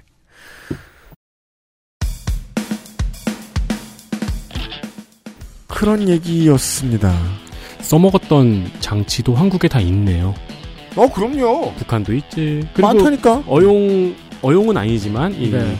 애국 집회를 했던 사람은 우리나라에서 정당이 됐어요. 네. 정확히 동일하게 한국과 사례가 같지는 않기 때문에 네. 저는 이제 이집트의 상황을 한국에 유비시켜서 설명드리고 싶지는 않습니다만은 이집트의 이야기들을 이렇게 하다 보면은 우리와 다른데도 불구하고 매우 쉽게 이해가 되죠, 우리에게. 네. 목요일과 금요일에 그것은 알기 싫다는 마무리하도록 하겠습니다. 리빌딩은 수십 년도 걸립니다. 네. 사람들이 급해지면 그 급함을 이용하려는 사람들이 언제나 있습니다. 네. 그래서 우리는 급해질 때마다 이용당합니다. 야구 팬 여러분들은 한화의 팬분들과 같은 그런 부처님의 마음씨를 가지고 게시판 팬 안 됩니다. 예. 네. 외야석 팬. 네. 하루도 거르지 않고 8회마다 소리를 지른 그들. 네. 리빌딩은 힘들고 오래 걸립니다. 네. 그것은 알기 싫다 목요일 금요일 순서였습니다. 281이었습니다. 281의 토요일 순서에서 맞이하도록 하겠습니다. 너무 무서운 얘기를 들어서 좀 안 무서운 얘기를 들어야 되겠습니다. 안녕히 계십시오. 유승균 PD와 윤승현 에디터 손희상 선생이었어요. 고맙습니다. 안녕히 계십시오. XSFM입니다. I, D, W, K